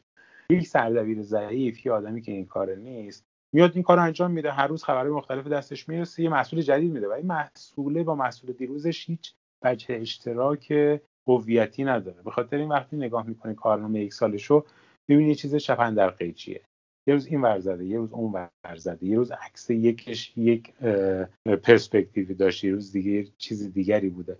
اون سردبیر کارکشته چیزی که تزریق می‌کنه به روزنامه اون خلاقیت و نگاهش. که شما وقتی نگاه می‌کنی میگه مثلا این این شرق کوچانی بوده. این شرق غلامی مثلا. شرق کوچانی رو میشه تشخیص داد چی بوده. که وقتی میره سازندگی هم می‌بینی که اونو می‌بینی وقتی آقای کسی مثل آرش و خوشون داره هفته صبح در میاره یازده سال توی یازده سالش رو می‌بینی که تو صفحه یکش سردبیر اون پشت آدمی که اون پشت نشسته تو خلاقیت نگاهش و اصلا دنیاش جهانبینیش تو صفحه یک می‌بینی و میرزاخانی تو دنیا اقتصاد می‌بینی. آدم وقتی هر روز یعنی اگه یه روزی میرزاخانی نباشه من از صفحه یک احتمالا متوجه بشم. ببین به نظرت مخاطب رسانه هم می‌فهمه؟ یعنی نه تو به عنوان متخصص رسانه می‌دونی؟ یعنی مخاطبین رسانه میلاد نیازی نیست اینو بفهمه. مخاطب با خرید کردن یا نکردن اینو واکنش نشون میده به این ماجرا. یه سری مخاطب تخصصی و حرفه‌ای داریم. مثل مثل علاقمندای حرفه‌ای سینما. یعنی طرف می‌دونه که الان که مثل وودی. مثلا فیلم آخرش در اومده دنبال می‌کنه. یا یه مخاطب ها ولی می‌دونه که مثلا این فیلم الان هفته بعد میاد رو نتفلیکس فردا صبحش می‌تونه دانلود کنه زیر دو روز بعد میاد. ولی آدمی هم هست که مثلا فیلم وودی آلن می‌ذاره اصلا نه وودی آلن می‌شناسه نه اصلا نمی‌شناسه. فیلم وودی آلن می‌ذاره میگه چه فیلم خوبی بود. برم یه فیلم دیگه از این آدم ببینم مثلا. اون اکثر مخاطبای رسانه ها تو ایران از دسته دومن. درسته یک درصدی مخاطب loyal دارن که می‌شناسن. شاید اون لویال ها و وفادارها هم به این نکته زیاد توجه نکنن. به خصوص تو رسانه های جنرال حالا تو رسانه سیاسی یا آره پس سیاسی که یکم شاید برای آدما خ... چون خط و ربط آدما مهمه دنبال می‌کنه که کی اون پشته مدیر مسئول کیه مثلا سرداری که بعد تو روزنامه اقتصادی یعنی من مطمئنم خیلی ها که توی ده سال گذشته دون اقتصاد دارن می‌خونن طرف مثلا یه آدم حتی ممکن مثلا توی بورس سهام داره یا یه آدمی توی پتروشیمی داره کار می‌کنه می‌خواد بدونه بازار ملک چجوری میشه مسکن بالا میشه دون اقتصاد دنبال می‌کنه. اگه بهش میگه علی میرزاخانی ممکن نشناسه اصلا. براش مهم نیست سردبیر اون براش مهم اینه که دنیا اقتصاد می‌دونه که دنیا اقتصاد در ماه دو تا سه تا تیتر داره که دماسنج بازار مسکن چه می‌شود؟ نمی‌دونم. این این تیترای اینو اینو می‌فهمه. چشش اینا رو آشناست و هر جا می‌بینه پول میده می‌خره. این میشه روح میرزاخانی که توی دنیا اقتصاده ممکنه من آره واقعا توجه نکنم که یک سردبیری اون پشته که داره اینا رو میچینه هی جابجا می‌کنه این لگوها رو جابجا می‌کنه و یه تصاویر جدید می‌سازه. ولی اون محصوله چون با اون چیزی که من می‌خوام و دوستش دارم همخوانی داره هر روز دست می‌کنم برش میدارم. من چیزی که به ذهنم می‌رسه از این توصیف تو اینه که در واقع رسیدن به این نقطه و این فن یه بخش زیادی از مسیر تجربی و اکتسابیه. می‌دونی؟ یعنی آدم باید یک جهان بینی وسیع و فراخی داشته باشه و به قول معروف همه چیز رو جمع کنه دیگه. یعنی چه به لحاظ تاریخی به لحاظ تعمق روی موضوع تخصصی که میگی و چقدر درست میگی. من همزمان داشتم فکر می‌کردم رسانه هایی که یا مستمر رو یا پراکنده دنبال می‌کرده یا می‌کنم. و دقیقا این چیزی که میگی رو در واقع می‌تونم براش های مختلف بیارم. مثلا چه می‌دونم همون دنیا اقتصاد که تو مثال زدی هویتش و کرکترش یا مثلا حالا یک روزنامه مثلا اقتصادی که مثل آسیا رو مثلا بخوای در کنارش بذاری مستقل از خوب یا بد بودن یا تحلیل کیفی کردن تو یه هویتی ازش در ذهنت داری. تو برای روزنامه کیهان یک هویتی در ذهنت داری که خیلی نزدیک به نفر اول اون. یعنی به نظرم اون جهانبینی تبلورش در صفحه به صفحه اون رسانه و بخش به بخشش عینیت پیدا می‌کنه. پاسخ به این سوالم رو یه جورایی دادی ولی برای اینکه مطمئن بشم پاسخ کامل تری داری یا نه آیا فکر می‌کنی که سورس یا منبع مشخص و مستقیمی برای نه یاد گرفتن برای آشناتر شدن با این حوزه وجود دارد و یا نه. کتابی مقاله سایتی مرجعی بجز ابزرویشن و بجز مطالعات موردی و در واقع تحلیل های فردی. متاسفانه توی منابع فارسی نه. چون ما معمولا به مطبوعات به عنوان یک بنگاه اقتصادی و یک بیزینس نگاه نمی کنیم یعنی آدمایی که دارن توش کار می‌کنن. یا خیلی شیدا و واله و پاک باخته این حرفه هستن. یا یه سری آدمایی هستن که حال یه سری مقاصد دیگر سیاسی دارن دارن این کار انجام میدن. دسته اول سختشونه که اینو توی یک چارچوب شغلی ببینن. و بعد بگن همونجور که برای مثلا مدیر منابع انسانی شدن شما کتاب داری رفرنس داری می‌تونی یه مقالات بخونی. تو ایران خیلی کم کتاب داریم. یکی دو تا کتاب نسبتا خوب حسین انتظامی نوشت با اینکه من خودم نوع مدیریت شعبی چرخ نپسندیدم ولی اون کتابا همین که فهمید که تو این حوزه یکیش مدیریت رسانه بود یعنی که ما تحریریت چجوری اداره کنیم. که بد نیست برای شروع کسی بخواد بخونه می‌فهمی که خب تحلیلی چه بخشایی داره. چون کتابی تو حوزه علوم ارتباطات هستن کتابی مرحوم معتمد نژاد و اون دکتر خندی اینا نوشتن واقعا اصلا ربطی به تحریری زیاد ندارن بیشتر درباره نوشتنن حتی اونایش که راجع به تحریری سازوکار تحریری هم نوشتن خیلی قدیمی و آفرین همین رو دقیقا می‌خواستم بگم. یه جورایی رضا تو کلا همیشه یه سوال جلوتر من داری جواب میدی. سوال بعدی من پس بذار بگم که با هم بگی. می‌خواستم در واقع در تکمیل این بخشت که پریدم وسط حرف داوس می‌خوام اینو بگم که منابعی که من خوندم حداقل در مدیریت رسانه دو سه تا کتابی که در کتاب خانم هست راستش خیلی شبیه به رسانه یعنی رسانه‌ای که او توصیف می‌کنه خیلی شبیه به رسانه هایی که ما داریم امروز و این روزها می‌بینیم نیست می‌دونی حتی بله. وقتی هم که در مورد شبکه های اجتماعی مثلا حرف زدن نسخه های تازه ترش. می‌دونی خیلی وابسته به تعاریف کلاسیکن می‌دونی؟ یعنی خیلی practice تو توش نمی‌بینی. حالا این کتابی که گفتی رو من همزمان جستجو کردم البته ندیدم. ولی اگر منبع غیر فارسی هم به ذهنت می‌رسه بگو. اون خب سوال دو بگو, بگو اینو کامل کن بعد من سوال آره. بعد ببین من حالا توی غیر فارسی ها من یک کار نصف و نیمه هم خودم کردم و شاید الان چهار سال درفته و امیدی هم بهش ندارم که کامل بشه.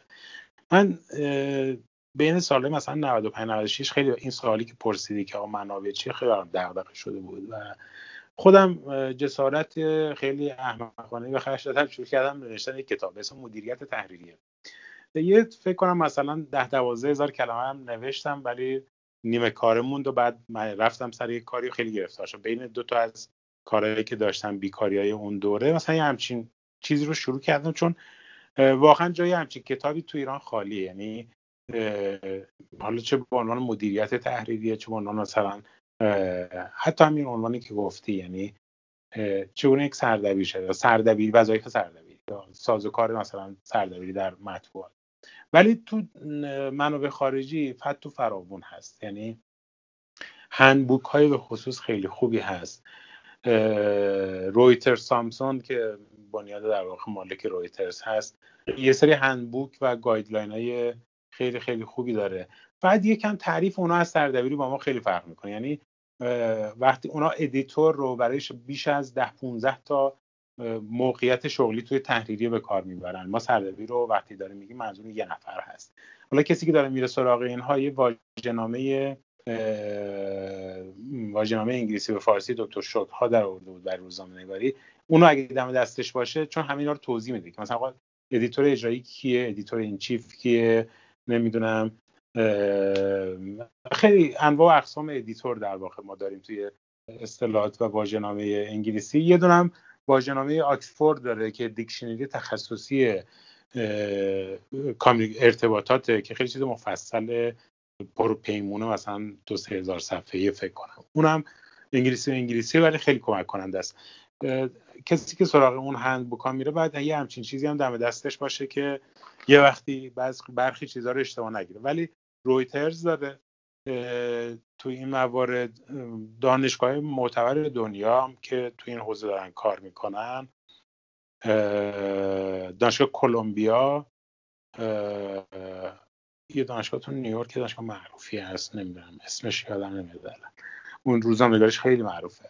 و معمولا بیشتر اساتیدش هم بازنشسته های مثلا نیویورک تایمز و واشنگتن پست روزنامه های معتبر روز کسایی که کار practical کار field یا کار میدانی کردن سالها بعد مثلا میرن اونجا تدریس می‌کنن. handbook های خیلی خوبی دارن اکثرا تو وبسایت هاشون پیدا میشه یعنی انگلیسیشون.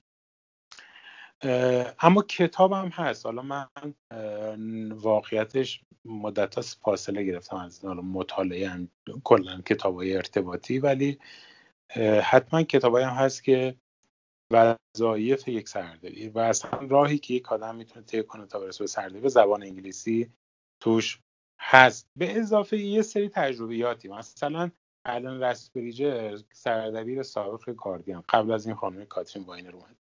بودش در سال 94 بود تا فکر کنم سه سال پیش عوض شد. 2017 همچین چیزی. که دوره طلای گاردین اصلا گاردین رو متحول کرد. گاردین از یک نشریه انگلیسی تبدیل شد به نشریه بین المللی این راسپریجر هم مثلا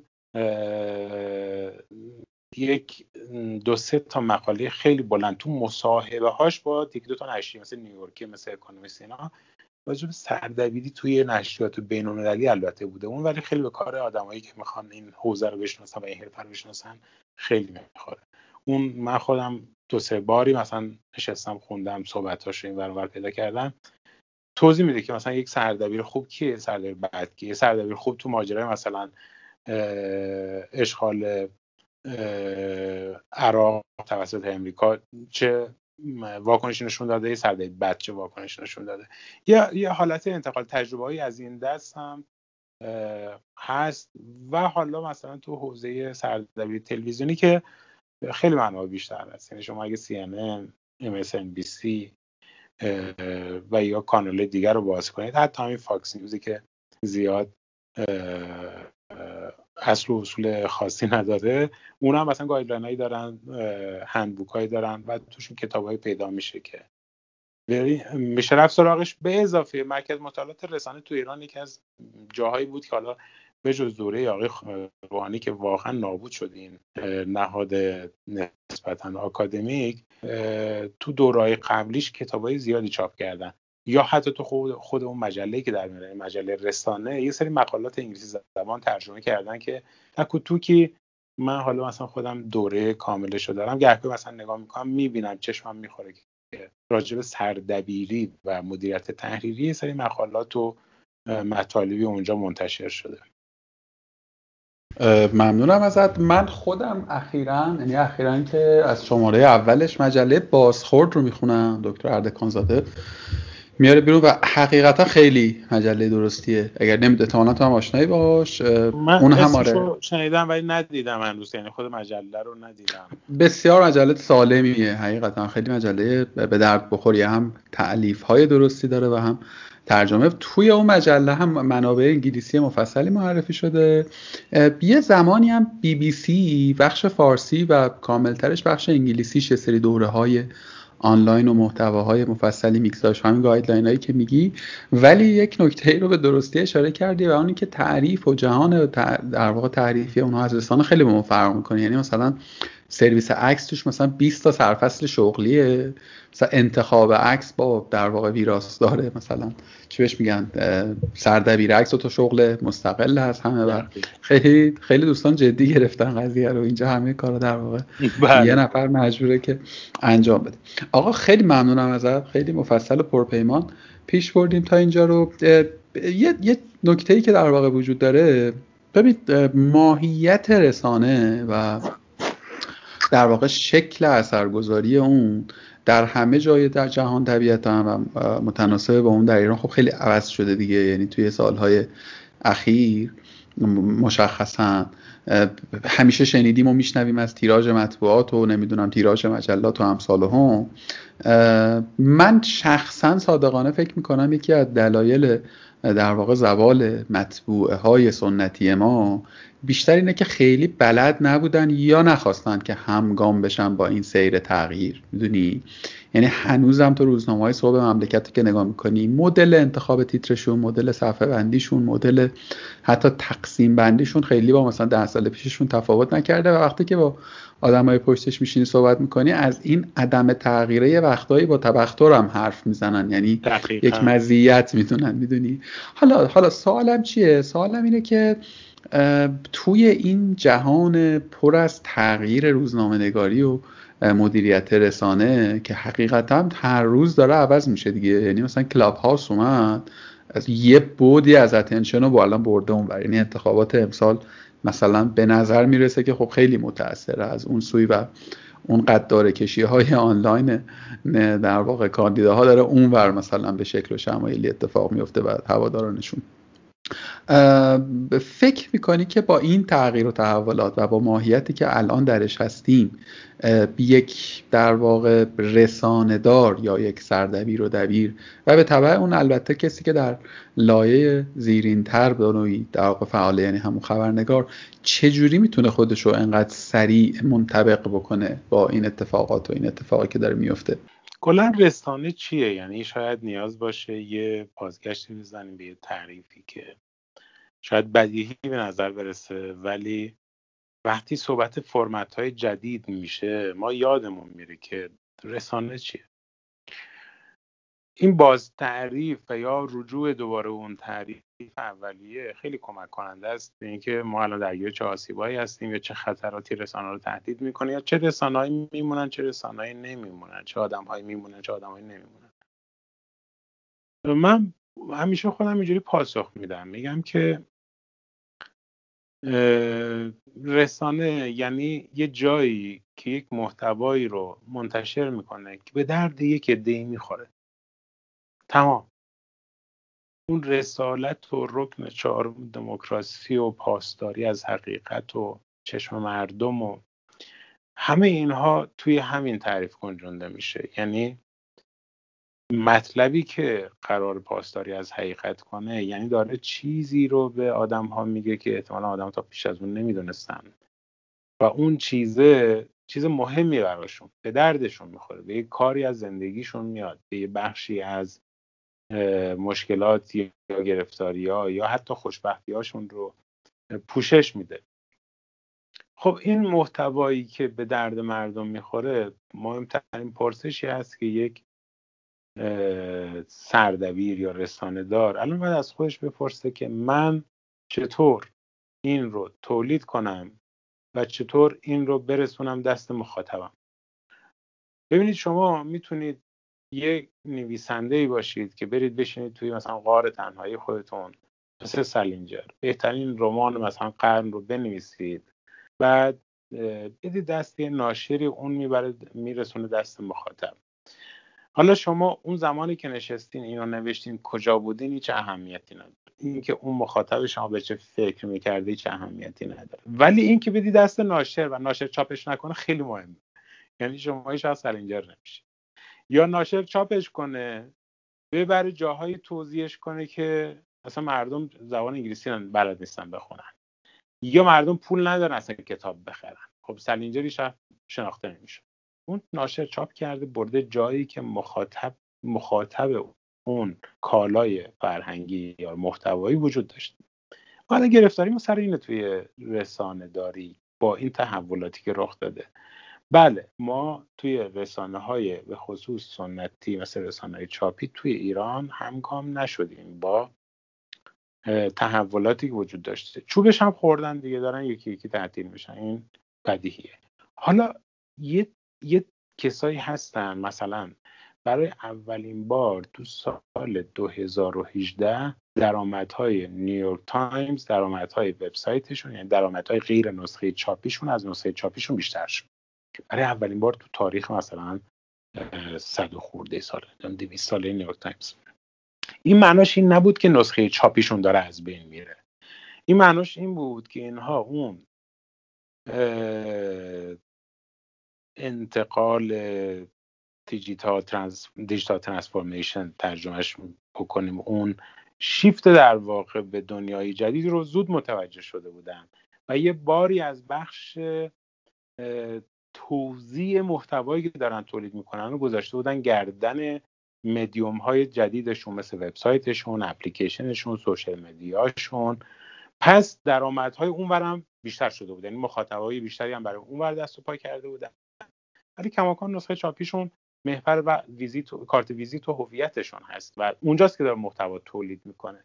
خب حالا یه سردبیر کارکشته که کنار خودش یه آدم رسانه داره در واقع کارکشته باید داشته باشه باید به این فکر کنه.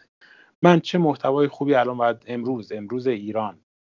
مردم چه چیزی رو به کارشون میاد به درد زندگی حالا میگم زندگی زندگی آخرت هم هست دیگه. شما یه زمانی حقیقت رو میفروشی به مردم میگه این حقیقته. شما اگر توی این صف وایسی رستگار میشی.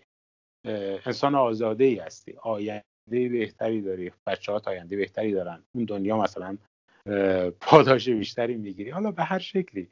یا نه یه عده هستن که تو دنیای اقتصادن. شما همین الان رو ببین. ما توی دنیا یه مجله داریم. مثل مجله بارونز. بارونز صد خورده سال در میاد. کار بارونز چیه؟ بارونز با آدما میگه پولی که دارید تو جیبتون کجا سرمایه گذاری کنید. همین. بارونز با آدما نمیگه که برو بیت کوین بخر یا بیت کوین الان بخری بدبخت میشی فلان. نه بارونز میگه ببین سهام نزدک تو پنج سال گذشته اینقدر سود داده. بیت کوین توی یک سال گذشته اینقدر سود داده. بازار املاک اینقدر سود داده. بازار مثلا استارتاپ ها اینقدر سود داده. یه پورتفوی تشکیل میده شما اگه مثلا 100 هزار دلار پول داری این اینو بخر این اینو بخر این اینو بخر. ارزش پول حفظ میشه یه سودی هم می‌کنه. تو ایران کدوم رسانه هست که اینو به آدما میگن؟ هیچ رسانه ای ما نداریم که همچین تعریفی داشته باشه. یه سری کانال تلگرامی داریم که یه روز ملت میگن فقط بورس. یه روز میگن بورس چیه؟ فقط رمز یه روز میگن برو ماشین بخر بذار تو پارکینگ خونه بعدم یه روز می‌بینی کانال تعطیل کرده رفته اصلا معلوم نیست کیه. خب توی کشور 80 میلیون نفری با یه بازار بسیار بسیار جذاب مخاطب اگر ما همچین رسانه نداریم ضعف ما رسانه نگار هاست. نه اینکه مخاطب وجود نداره نه اینکه آدما کتاب نمی‌خوان روزنامه نمی‌خوان اینا همه سری کلیشه های جعلی از نظر من. پس اگه یه نفر الان داره رسانه داری می‌کنه یا سردبیری می‌کنه در تقاب... در برابر و در واکنش به این تحولاتی که رخ داده کلاب هوست توییتر فردای شبکه اجتماعی دیگری میاد. رسانه نگاه رسانه یک نیازه. همیشه وجود داشته. همیشه مردم دنبال اینن که اخبار رو بخونن تحلیل بخونن فرا ها رو بخونن تعریض بخونن تنز بخونن. حالا اینکه ما این رو اول اینکه با چه کیفیتی و راجع به چه چیزهایی تولید می‌کنیم که آیا اون چیزها به درد این مخاطب می‌خوره یا نه میشه یه بخش ماجرا. و بعد اینکه اون از طریق چه ابزارهایی به دست این مخاطب میرسونیم میشه بخش دیگر ماجرا. اگه مخاطب ما کوش کرده رفته تو توییتر ما باید بریم تو توییتر. اصلا اینکه ما اصرار و ابرام داشته باشیم نه نسخه کاغذی اصالت داره نسخه کاغذی شرافت داره نسخه کاغذی تاریخ داره. این ناشی از کشفهمی ما از خود تعریف رسانه است نه عقب موندن ما از تحولات. چون میلاد همونایی که دارن این حرف رو میزن با تبختر که نه ما نمیریم توییتر ما نمیریم کلابوس خودشون تو کلابوس هستن. تو توییتر هم هستن. نمیگه که این بده نمی‌دونه که این چه کمکی می‌تونه تو توضیح محتواش بکنه. شما باور نمی‌کنید ما بخش زیادی از مجلاتی که تولید می‌کنیم اینو چند سال اخیر ما متوجه شدیم. ما مهمونی میریم با خودمون می‌بریم توضیح می‌کنیم. تو تو صندوق عقب ماشین همیشه یه چند ساعت نشریه هست. مسافرت میرم میرم توضیح می‌کنم. بعضی وقتا تو پارک ها رو نیمکت ها من اگه تو کیفم داشته باشن از مجلهایی که تولید کردیم می‌ذارن. خب آدما اینجا هستن. هر چه آدما هستن من باید باشم. هر چه کسایی که فکر می‌کنم مخاطب منن هستن من باید نشریه برم جلو چشش بذارم. یه ما ما مدت هاست خود من نشریه کار می‌کنم نمی‌ذارم برن رو دکه. مثلا من میگم دکه شکست خورده دکه تموم شده. ولی هنوز ما میریم هنوز دوستان حتی جوون ما که یه رسانه در میارن فکر می‌کنن اگه رو دکه نرن خیلی افته. مثلا به ما میگه کارنگ رو دکه ندیدم. بعد ما میگیم اصلا کارنگ ما رو دکه قرار نیست بفرست ما توضیح اختصاصی داریم. هر کسی ما رو می‌خواد میاد تو سایت ما رو می‌خره مثل یک کالاست. از دیجی کالا چجوری میره چیزی می‌خری؟ میاد تو فروشگاه آنلاین ما می‌خره ما براشون میفرستیم. بعد اینا اینجوری که خب این که کار فرهنگی نمیشه این کار بیزینسیه. این کار فرهنگیه. کار فرهنگی باید فروخته بشه. باید خیلی هم گرون فروخته بشه. شما نگاه کنید ثروتمندترین آدما توی دنیا. نویسنده های مشهورن. نویسنده های مشهور ما رو ببینید. رسانه های ما رو ببینید. ما عادت کردیم به اینکه توی تولید انرژی بذاریم. اونم نه انرژی که جهان و مردم امروز می‌خوان. ولی توی توضیح حتی اون انرژی هم نمی‌ذاریم. روزنامه در میاریم 24 صفحه پر از مطلب میدیم دست یه شرکتی به اسم مثلا چیچی گستران نشر فلان. یارو صبح می‌بره با موتوری رد میشه پرت می‌کنه بالا سر دکه. دکه میاد اگه حالش خوب بود می‌ذاره جلو اگه حالش هم خوب نبود اصلا باز نکرده می‌ذاره اون پشت. چرا نباید این مدل عوض کرد؟ یک سردبیر مدرن یک کسی که جهان نو جهان مدرن این جهانی که تازه متولد شده ده سال گذشته تحت تاثیر های تکنولوژی ارتباطی مثل گوگل، توییتر، فیسبوک، همین کلاب هاوس، اینستاگرام، واتساپ، تلگرام متحول شده. این paradigm shift رو متوجه میشه. یه شیفت گفتمانی باش رو بودیم من میگم که حتی ممکنه شما یه روزی به این تصمیم برسی که اول محتواهای روزنامه تو منتشر کنی تو وبسایتت تو توییترت بعد چاپ کنی. دسته ما هنوز روزنامه داریم که از گذاشتن مطالبش روی وبسایتش هم چیز داره گارد داره که این کار نباید انجام کار اشتباهی آره دیگه پنج مدل قفل می‌ذارن روش مثلا راست کلیک نتونی میپوشن نمی‌دونم. ببین این این چیز این منسوخ شده نه رسانه منسوخ نمیشه. من فکر می‌کنم همیشه نیاز به رسانه نیاز به یک چیزی که به اسم رسانه حالا ما که رسانه های آینده خیلی متفاوت از این باشن ولی محتوایی که به درد مردم می‌خوره تولید می‌کنه همیشه این نیاز هست.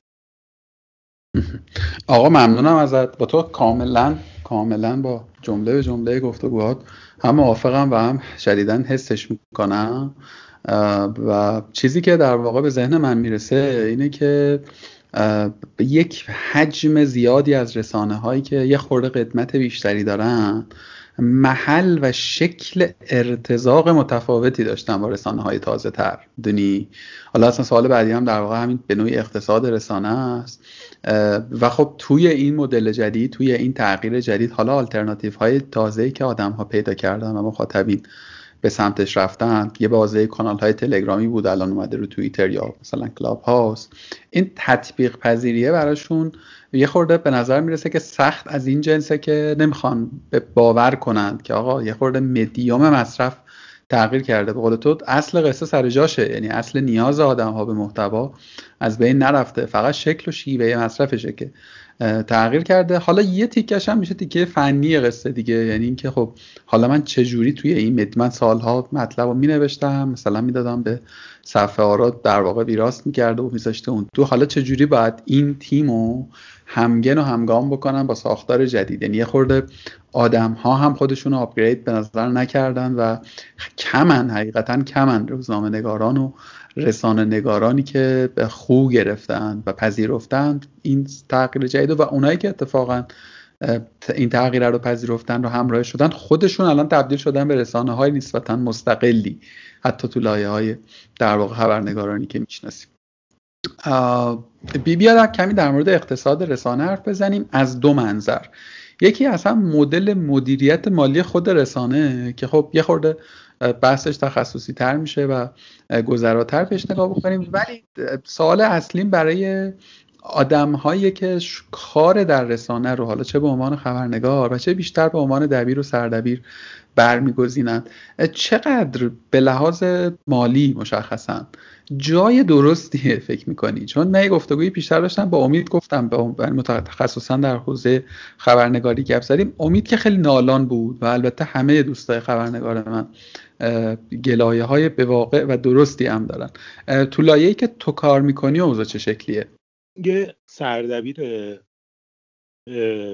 کار کشته توامند توی اقتصاد رسانش می‌تونه تاثیر بذاره.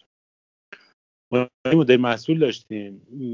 مدیر مسئول ده سال پیش بود. بعد یه روز من موقع خب یکم جوانتر بودم و اون تبختر در واقع اینکه به حال رسانه و مطلبی که من می نویسم قیمت نمیشه روش گذاشت رو داشتم در واقع.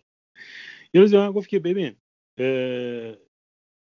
یک آه یه مطلبی رو از اینکه بچه ها گرفته بودیم حق و تعریش رو باید می‌دادیم و من مثلا گفتم این آدم آدم اینجوری اینجوری استاد اینجوری ما باید این مثلا دو برابر حق و تحریل گفتم اگه دو برابر حق و تحریل بدم فردا که این مطلب توی روزنامه من هست آیا روزنامه دو برابر میفروشه؟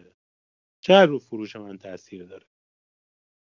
اما خب قاطی کردم گفتم این توهین به حرفه شریف روزنامه و نوشتن این صحبت ها الان نگاه می‌کنم اینم منطق نادرستی نیست. نه با این چارچوب ریاضیوار ولی من هر روزی که ابراهیم افشار ستون یادداشت صفحه یک روزنامه هفته صبح می نویسه من میرم روزنامه هفته صبح از تو جار می‌خرم. پول میدم می‌خرم که این ستون بخونم. یا مثلا آرش خوشخو یک تکنگاریایی داره صفحه آخر هفته صبح راجع به تاریخ معاصره واقعا شگفت انگیزن صد راجع به صد چهره نوشت توی تابستونی که گذشت پارسال اگه تابستون آره. همون تابستون 99 صد چهره صد روز صد چهره. تکنگاریایی بود راجع به صد تا چهره تاریخ معاصر که تو زندگی ما تاثیر گذار بودن. از مثلا علی دایی گرفته تا مثلا برانکو نوشته بود تا مثلا آدم های مختلف راجع مثلا سیاسی ها ورزشی ها اقتصادی ها. واقعا این تکنگاری 400 کلمه بود ولی وقتی میخوندی من با عنوان کسی کارم روزنامه نگاری فقط حسادت می‌کردم. و من به خاطر همونم می‌رفتم می‌دادم روزنامه رو میخریدم. یعنی یک کسایی از یعنی من می‌خوام اینو بگم که وقتی صحبت از معیشت خبرنگار روزنامه نگار سردبیر می‌کنیم که اوضاع خوبی نداره من بله تصدیق می‌کنم که اینجوری هست. الان بیشتر بچه های روزنامه دارن جذب مثلا حوزه پیار میشن. من توی دو سال گذشته تقریبا از بیشتر استارتاپ های بزرگ ایران پیشنهاد داشتم میرم مدیر هواتون بشم. حقوقای خیلی خوب. و خب من حالا چون علاقه شخصی داشتم یا یکم دیوونه بودم این کار نکردم. ولی خیلی من این کار انجام میدم چون نمی‌خوام بپذیرن که اگر قرار اقتصاد رسانه متحول بشه که ما حقوقهای خوبی بگیریم یه بخشیش برمیگرده به خود ما به اون چیزی که می به میزان کاربرد داشتن و کارکرد داشتن اون چیزی که ما داریم می‌نویسیم برای مخاطبمون. وقتی یه چیزی بنویسیم که مردم دوست داشته باشن بخونن به دردشون به درد زندگیشون بخوره. میان روزنامه رو می‌خرن رسانه رو می‌خرن اشتراک میدن. نسخه آنلاین پول میدن و میشن مخاطب رسانه آگهی میاد سازمان ها میان. رسانه پیشرفت می‌کنه و خوب میده. شما سایت ورزشگیری رو ببینید. چیزایی می‌رسه که مردم دوست دارن بخونن. راجع استقلال نیست راجع پرسپولیس. تو تو فیلد خودش. چقدر ما نشریه ورزشی داریم که دارن تعطیل میشن؟ اومد صرف نوشتنش باید رسانه ورزشی چی می نوشتن دیشب مثلا نمی‌دونم فلان بازیکن استقلال مشاهده شده داشت قیلونی یه سری وسایل زرد بی خودی می نوشتن یه سری teenager هم می‌رفتن میخریدن. ولی از یه جایی بعد دیگه نخریدن. چرا؟ چون مخاطب دوست داره بدون آقا من یه کلیک کنم ببینم الان مثلا صدرنشین لیگ لالیگا کیه؟ یه کلیک دیگه می‌کنم ببینم لا شامپیونه کیه. آقای گل الان مثلا لیگ برتر انگلستان کیه؟ آقای گل مثلا لیگ آلمان کیه؟ خب همه اطلاعات داره بهت میده. دسته‌بندی مقایسه جدول لحظه به لحظه. این داره با یک محتوایی میده که به درد مخاطب ورزشی دوست می‌خوره. هر لحظه می‌تونه نیازش اونجا پاسخ بده. خب معلومه اونجا رنگ می‌گیره ترافیک می‌گیره و شرکت ها حاضرن بهش آگهی بدن درآمد داره و اون می‌تونه حقوق خوب بده. به سردبیرش حقوق خوب بده خبرنگارش حقوق خوب بده. ولی اینکه در لایه سردبیری الان چجوریه باز برمیگرده به همین چیزی که من گفتم. مطمئن باشید الان سردبیر روزنامه اقتصاد حقوق خوبی می‌گیره. سردبیر روزنامه هایی که توی ده دوازده سال گذشته سر پا موقعی خوب می‌گیرن. رنج یک سردبیر کارکشته الان حقوق یک سردبیری که یکم تاثیرگذار تو اقتصاد رسانهش دیگه هلوش 20 میلیون تومن در ماه درآمدش حقوقی که می‌گیره. و چون اگه کمتر بهش بدن قاعدتا یه آدمی با همچین توانایی هایی موقعیت های شغلی تو همین حوزه روزنامه نگاری حالا خیلی هم پرت نه می‌تونه داشته باشه که این درآمد و حتی بیشتر از اون رو داشته باشه. ولی خب این مثلا ببخشید من میان صحبتت بیام. واقعا چند تا رسانه الان هستن اصلا عمومی و تخصصی که استطاعت پرداخت حتی نصف اینو دارن؟ ببین این سوال سوال خوبیه. و اینکه چرا اینجوریه سوال خوبتریه. یعنی من به یکی از دوستانم تو روزنامه گفتم ببین شما باید این کار رو انجام بدی. می‌گفت خب این تا به درآمد برسه می‌گفت خب این کارا پول می‌خواد. ما الان پول نداریم. آدم استخدام کنیم که این کارا رو انجام بدیم. پس ما هیچ به درآمد نمی‌رسیم. چون هیچ به درآمد نمی‌رسیم نمی‌تونیم آدم رو استخدام کنیم. یعنی افتادن توی دوره باطلی که من اسمشو یعنی راه نجاتش رو تزریق سرمایه خطرپذیر می‌دونم به رسانه یعنی اینا باید برم مذاکره کنم بگم ما می‌تونیم درآمد داشته باشیم مخاطب داشته باشیم تاثیرگذاری داشته باشیم. اگه الان این قد به اون تزریق بشه که یه بخش زیادیش هزینه نیروی انسانی با کیفیته. چرا رسانه الان نمی‌تونن این حقوقی که من گفتم خیلی داشون به سردبیراشون بدن؟ به خاطر اینکه سردبیرای خوب قبلیشون رو حفظ نکردن و اونا از کار رسانه اومدن بیرون با همون حقوقهای پایین. اون زمانی که رسانه درآمد هم داشتن این کار نک اشتباه کردن. و اونا اومدن بیرون. رفتن تو روابط عمومی رفتن تو کار تولید محتوا کردن رفتن آژانس تبلیغاتی زدن. و اون رسانه هی روز به روز درآمدش کمتر شد به تناسب اون روز به روز حقوقاش آورد پایین. این این ماجرا الان اتفاق بله خیلی روز رسانه ندارن که خیلی رسانه ندارن که نوخا ولی رسانه های خوبی که الان داریم دارن نوخا رو میدن. اینو مطمئن باشی می‌دونم آگاه هم و حتی شاید مثلا بیشتر از این هم باشه بله. ولی خب تعدادش حقیقتا هم تو باز خیلی بهتر می‌دونی یا بیشتر از من دگیر ولی بعید می‌دونم از تعداد انگشتان دو دست خب، بیشتر خب باشه. حالا یه, یه بجز بجز مثلا یه تعداد رسانه که هیچکی اصلا نمیشناستشون. یعنی یه سری رسانه این تیپی هم ما البته داریم. که مثلا کلا شاید مثلا 50 نفرم مخاطب واقعی نداشته باشن. ولی خب وصلا به یک نهادهایی و یه منابع مالی دارن که ارتزاق می‌کنن. دیگه رسانه واقعی صحبت می‌کنیم. من یه جور دیگه هم جوابی تو رو بدم. ببین من میگم که یک سردبیر خوب با این ویژگی که صحبت کردیم توی اقتصاد بیزینسش تأثیر گذاره یعنی این آدم آدمی که چون تأثیر گذاره داره این حقوق می‌گیره. نمیاد بگه آقا من یه سردبیر همینه که هست دیگه. من یه صفیه که خوب بهت میدم میرم خداحافظ. به من ربطی نداره. تو از کجا داری پول در چجوری پول در میاره در میاره نمیاری. من اعتقادم بر اینه که اگر کسی تو اون لول باشه این حقوق به سمتش خواهد اومد. با احترام به خیلی از همکارانمون دوستانمون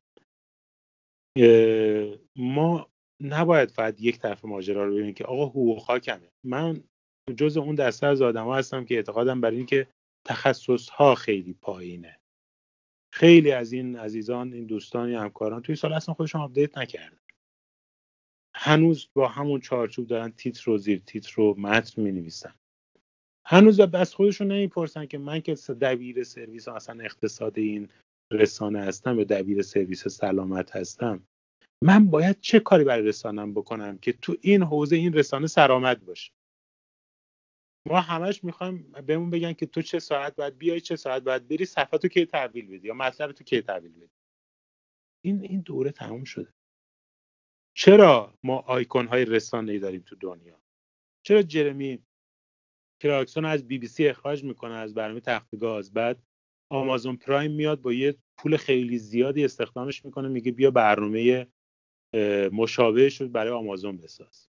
چرا وقتی که کرونا هست سالن سینما تعطیلن وارنر برادرز و نمی‌دونم پیکسار و سونی اینا نمی‌تونن تهیه کننده فیلم های بزرگ بشن نتفلیکس میاد به کارگردان بزرگ میگه تو بیا برای من سریال بساز. چون می‌دونه یارو با تمام استانداردهای بالای ای که داره کاری کاری که می‌سازه میفروشه. ما باید اینو از خودمون بپرسیم. چرا؟ چون طرف یاد گرفته. میگه من تارانتینو هستم. من اگه تو ژانر در واقع اکشن بزن کوب و سامورایی بازی فیلم بسازن کسی رو دست من نمی‌تونه فیلم من اومدم تو این این ژانر و بهترین می‌خوام باشم. اگه اسپیلبرگ هم دارم فانتزی می‌سازم من می‌خوام بهترین باشم بهترین می‌سازم. پس هر کسی که بیاد به من حقوق بده که من براش بسازم داره به بهترین خب ما این سوالو توی روزنامه‌نگاری از خودمون نمی‌پرسیم.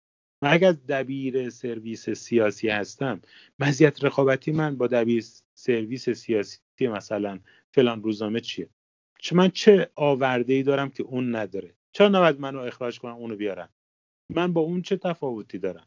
اینا ما از خودمون نمی‌پرسیم. ولی بعد که روزنامه فروش نداره اوضاع مالیش خوب نیست منم خوب نمی‌گیرم از خودم می‌پرسم که من چرا دارم حقوق کم می‌گیرم؟ من نمیگم همش تقصیر این بره ولی من میگم اینو باید به گفتگو گذاشت. بعد صحبت کرد در موردش. من یکی از کسایی بودم چند سال گذشته صحبت کردم. بعد بیرا فوشم دادن که آی تو نگاه سرمایه داری؟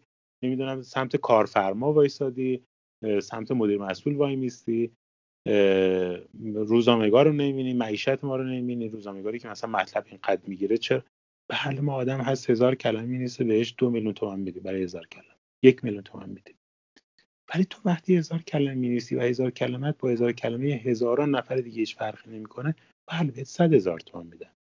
یکی مثل یه, یه, یه سرمقاله برای نیویورک تایمز مینیسه چقدر پول می‌گیره بابتش 200 هزار دلار می‌گیره.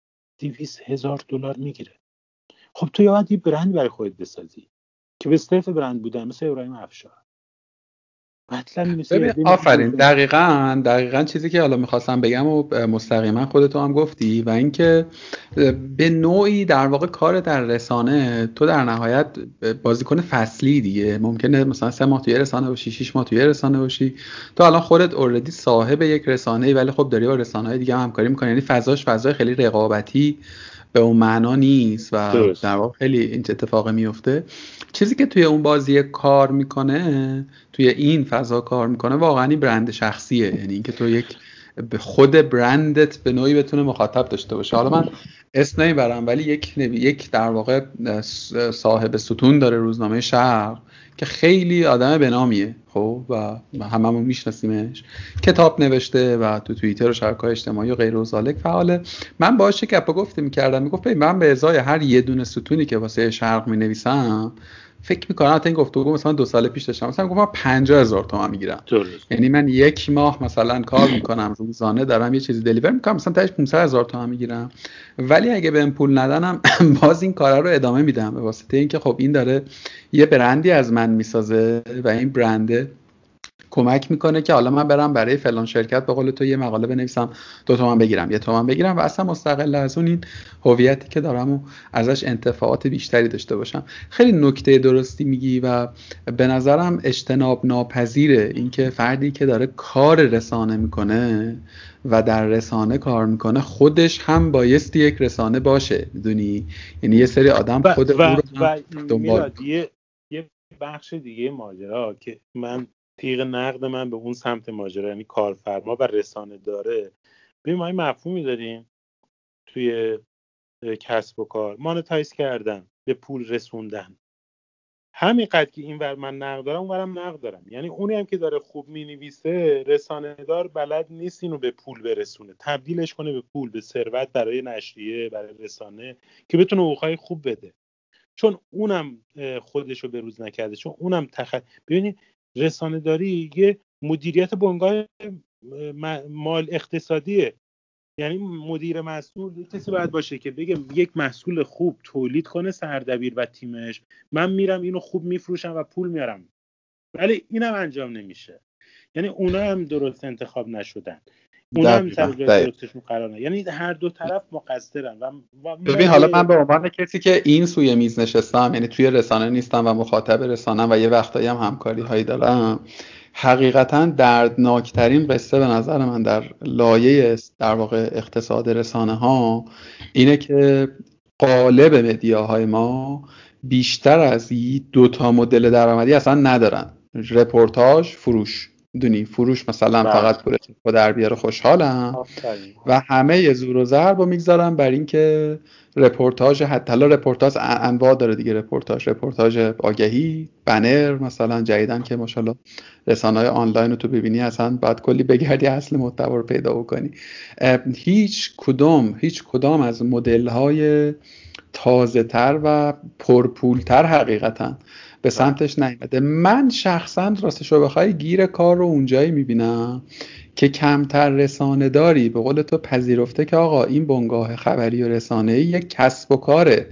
من دارم product می‌سازم. حتی الان نویسندگان ادبی هم در جهان با محصولشون ناشرانه درست دارم دارن همینجوری برخورد می‌کنن. برای اون کتاب میان برنامه بازاریابی میچینن بودجه مشخصی براش در نظر می‌گیرن. ولی خب سمت رسانه می‌دونی ما یک قداست توخالی عجیبی قائلیم که معتقدیم مثلا من رسانه رو بخوام تبلیغ بکنم کار اشتباهیه. بخوام مثلا یه سری مدل های درآمدی متفاوت تعریف بکنم دارم مثلا به قداست و در واقع بنیان مثلا کریر و حرفم دارم خیانت می‌کنم. این این به نظر من شاید بگم ببین این این خشت کجی بوده که همه توش مقصر بودن. خب از اساتید ما تو دانشگاه گرفته. شما همین الان من فکر کنم تا چند سال پیش نمی‌دونم هنوزم هست. می‌دونی که قانون وزارت ارشاده که تو حق نداری بیشتر از سی یا چل درصد رسانت آگهی باشه. میگن میشه آگهی نامه هنوز این یه فوشه تو وزارت ارشاد تو باید به رسانه که می‌تونه بیشتر از این آگهی بگیره اصلا پاداش بدی. دمش گرد اینقدر خوب بوده که حاضر شدن بهش. و اومدی قانون محدودیت گذاشتی. گفتی برای اینکه از رسالت روزنامه نگارانه خود دور نشی یک رسانه نمی‌تونه بیشتر از 40 درصد حجمی که داره آگهی باشه. وگرنه من میبندمش. یعنی این نگاه ضد ثروتزایی تو همه جنبه هست اونی که داره درس میده. میگه آی شما قلمت فقط برای اینکه به مردم خدمت کنه آقا من اگه پول در نمیارم چجوری مردم خدمت کنه کی پول منو میده؟ خب اون وقتی یه نفر میادی پول می‌ذاره جیب من من مجبورم به مردم خدمت کنم. اون مدیر مسئول به این فکر نمی‌کنه که آقا صرف در آوردن یه نشریه که ما حالا چهار شماره باش پوز دادیم. آقا ما یه رسانه هم داریم. آقا ما کارنگ داریم چاپ می‌کنیم فلان. سر ماه نتونیم پول چاپونه رو بدیم باید تعطیلش کنیم. پس من باید مدل های مختلف درآمدزایی کانال های مختلف درآمدزایی رو تعریف کنم برای رسانه من امروز همین امروز توی اپل نیوز داشتم یه خبر می‌خونم از وال جورنال بود. یعنی پابلیشر یا توضیح کننده یعنی تولید کننده محتوا وال جورنال. خیلی چرا بازش کردم؟ اصلا دلیلش این بود. این بود که نوشته بود جارو برقی پورتیبل یعنی از همین جارو برقی دستی. که میشه جابجاشون کرد شارژی که توی بهترین جارو برقی شارژی که توی آمازون زیر 50 دلار می‌تونید بخرید. کی مطلب نوشته؟ والسی ژورنال یکی از معتبرترین رسانه اقتصادی دنیا. بعد گفتم خدای باز کنین این این رپورتاج چیه؟ ببینم مدل درآمدیش چیه. رفتم باز کردم دیدم همون اولش نوشته که این مطلب این محصول توسط تحریریه انتخاب شده کاملا elective اختیاری. اما اگر شما از لینکی که توی این مطلب هست کلیک کنید و این محصول رو بخرید maybe we receive commission. ممکنه ما یک درصدی بگیریم. affiliate marketing این دیگه. یعنی تو داری میگی من از بین چند صد هزار محصولی که تو آمازون هست یه سرویسی دارم. کار تخصصیش اینه که صبح تا شب آمازون بالا پایین می‌کنه. محصولاتی که به درد مردم می‌خورن رو پیدا می‌کنه. راجبشون هم خوب می‌نویسه. ولی رفتی یه, دیل یه معامله هم با آمازون کرده. گفته که اونایی که از سایت من مطلب منو خوندن و ترغیب شدن و محصول بخرن اگه اومدن خریدن باید 10 درصدش بدی به من باید 20 درصدش بدی به من. خب مدل درآمدی تعریف کرد در رسانش. حالا اگه تو ایران بود آهای ببین روزنامه شخص چی شده آگهی نامه شده داره برای دیجی کالا تبدیل شده بازاریاب دیجی کالا پشت بده بعد ایران بگو نفرین ما تا زمانی که این کانال های متنوع درآمدی رو و اقتصاد رسانه اقتصاد نوین رسانه رو فهم نکنیم بازنده ایم تو این بازی میبازیم. اینا که میلاد تازه اول راه خیلی ببین الان کمپین مارکتینگ یک نیاز بیزینس هست چه کسی می‌تونه جواب بده؟ رسانه ها ولی هیچ پلنی براش ندارم طرف میاد میاد در رسانه می‌زنه. میگه من business بزرگم. من مثلا فولاد فلانم.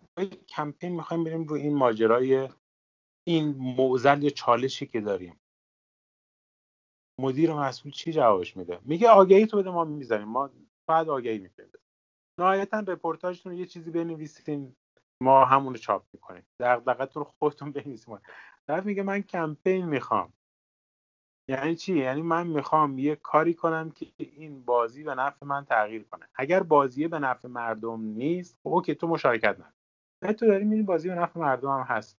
business بخش خصوصی هم هست. نیاز به حمایت هم داره. هیچ سرویسی نداری بهش بدی.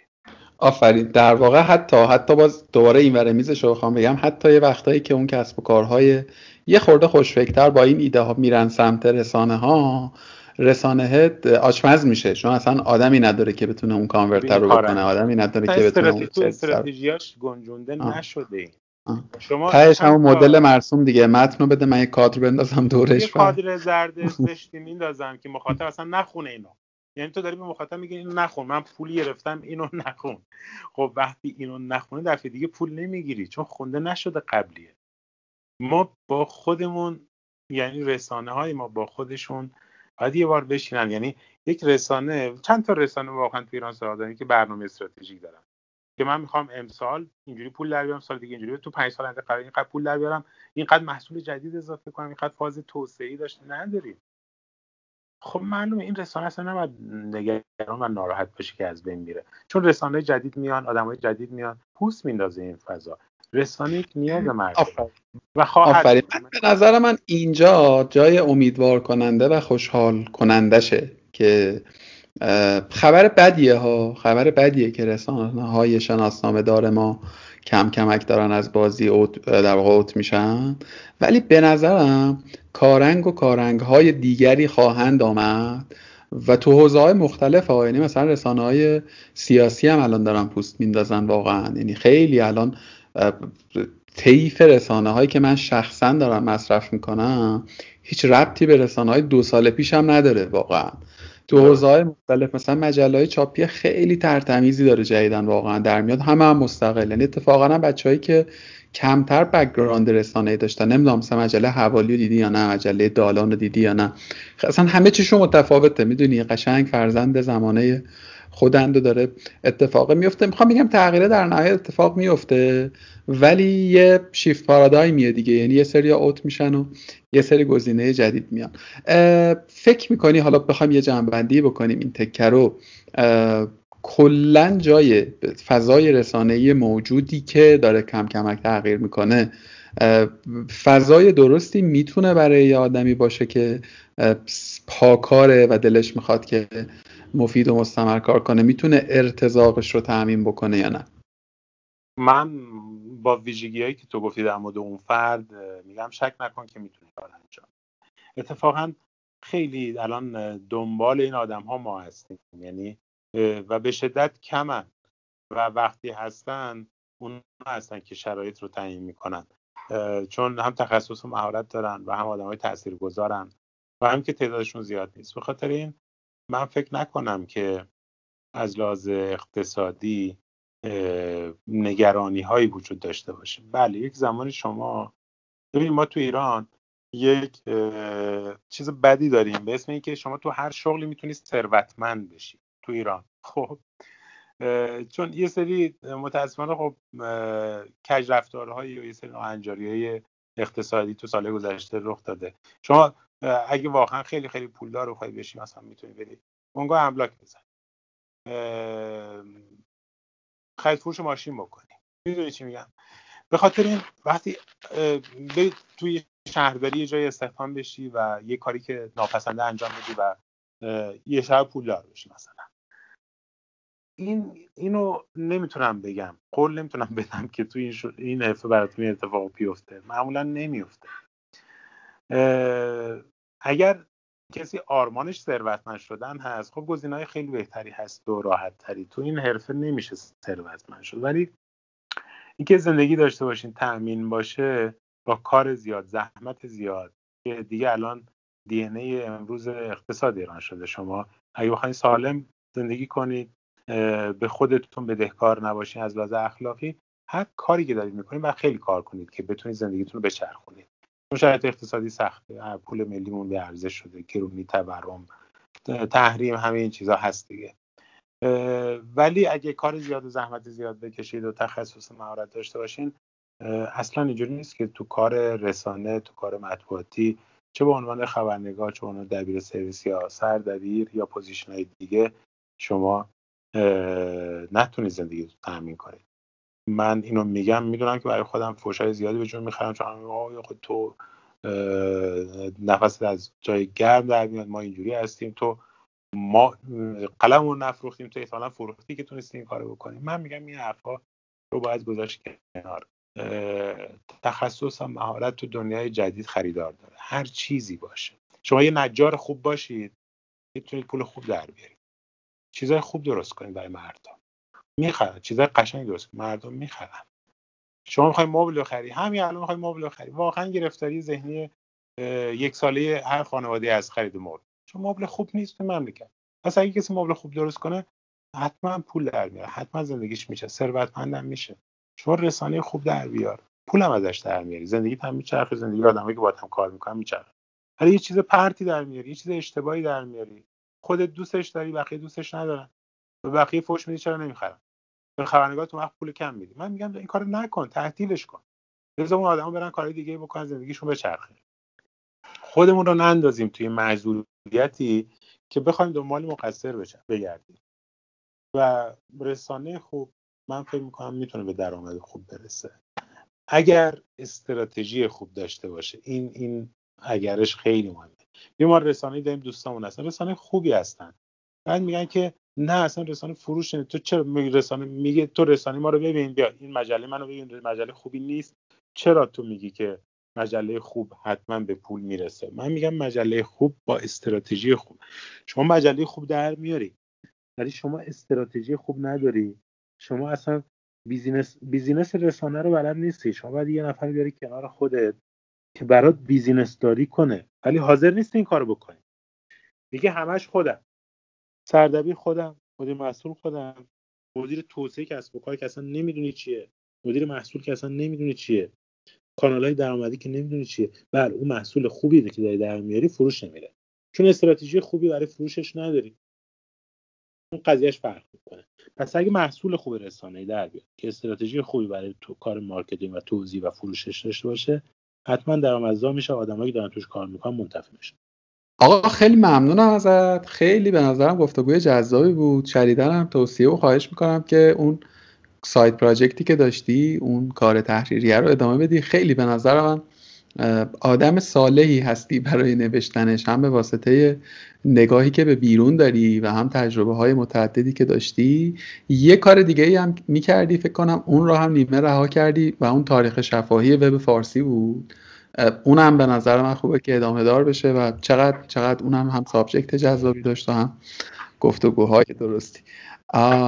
دم شما گرم. خیلی ممنونم. من خیلی میگم شخصا خیلی منتفع شدم و استفاده کردم از این گپ و گفت. مرسی که وقت گذاشتی. و اگر نکته یا حرفی یا سخنی باقی مانده خوشحال میشم که بگی.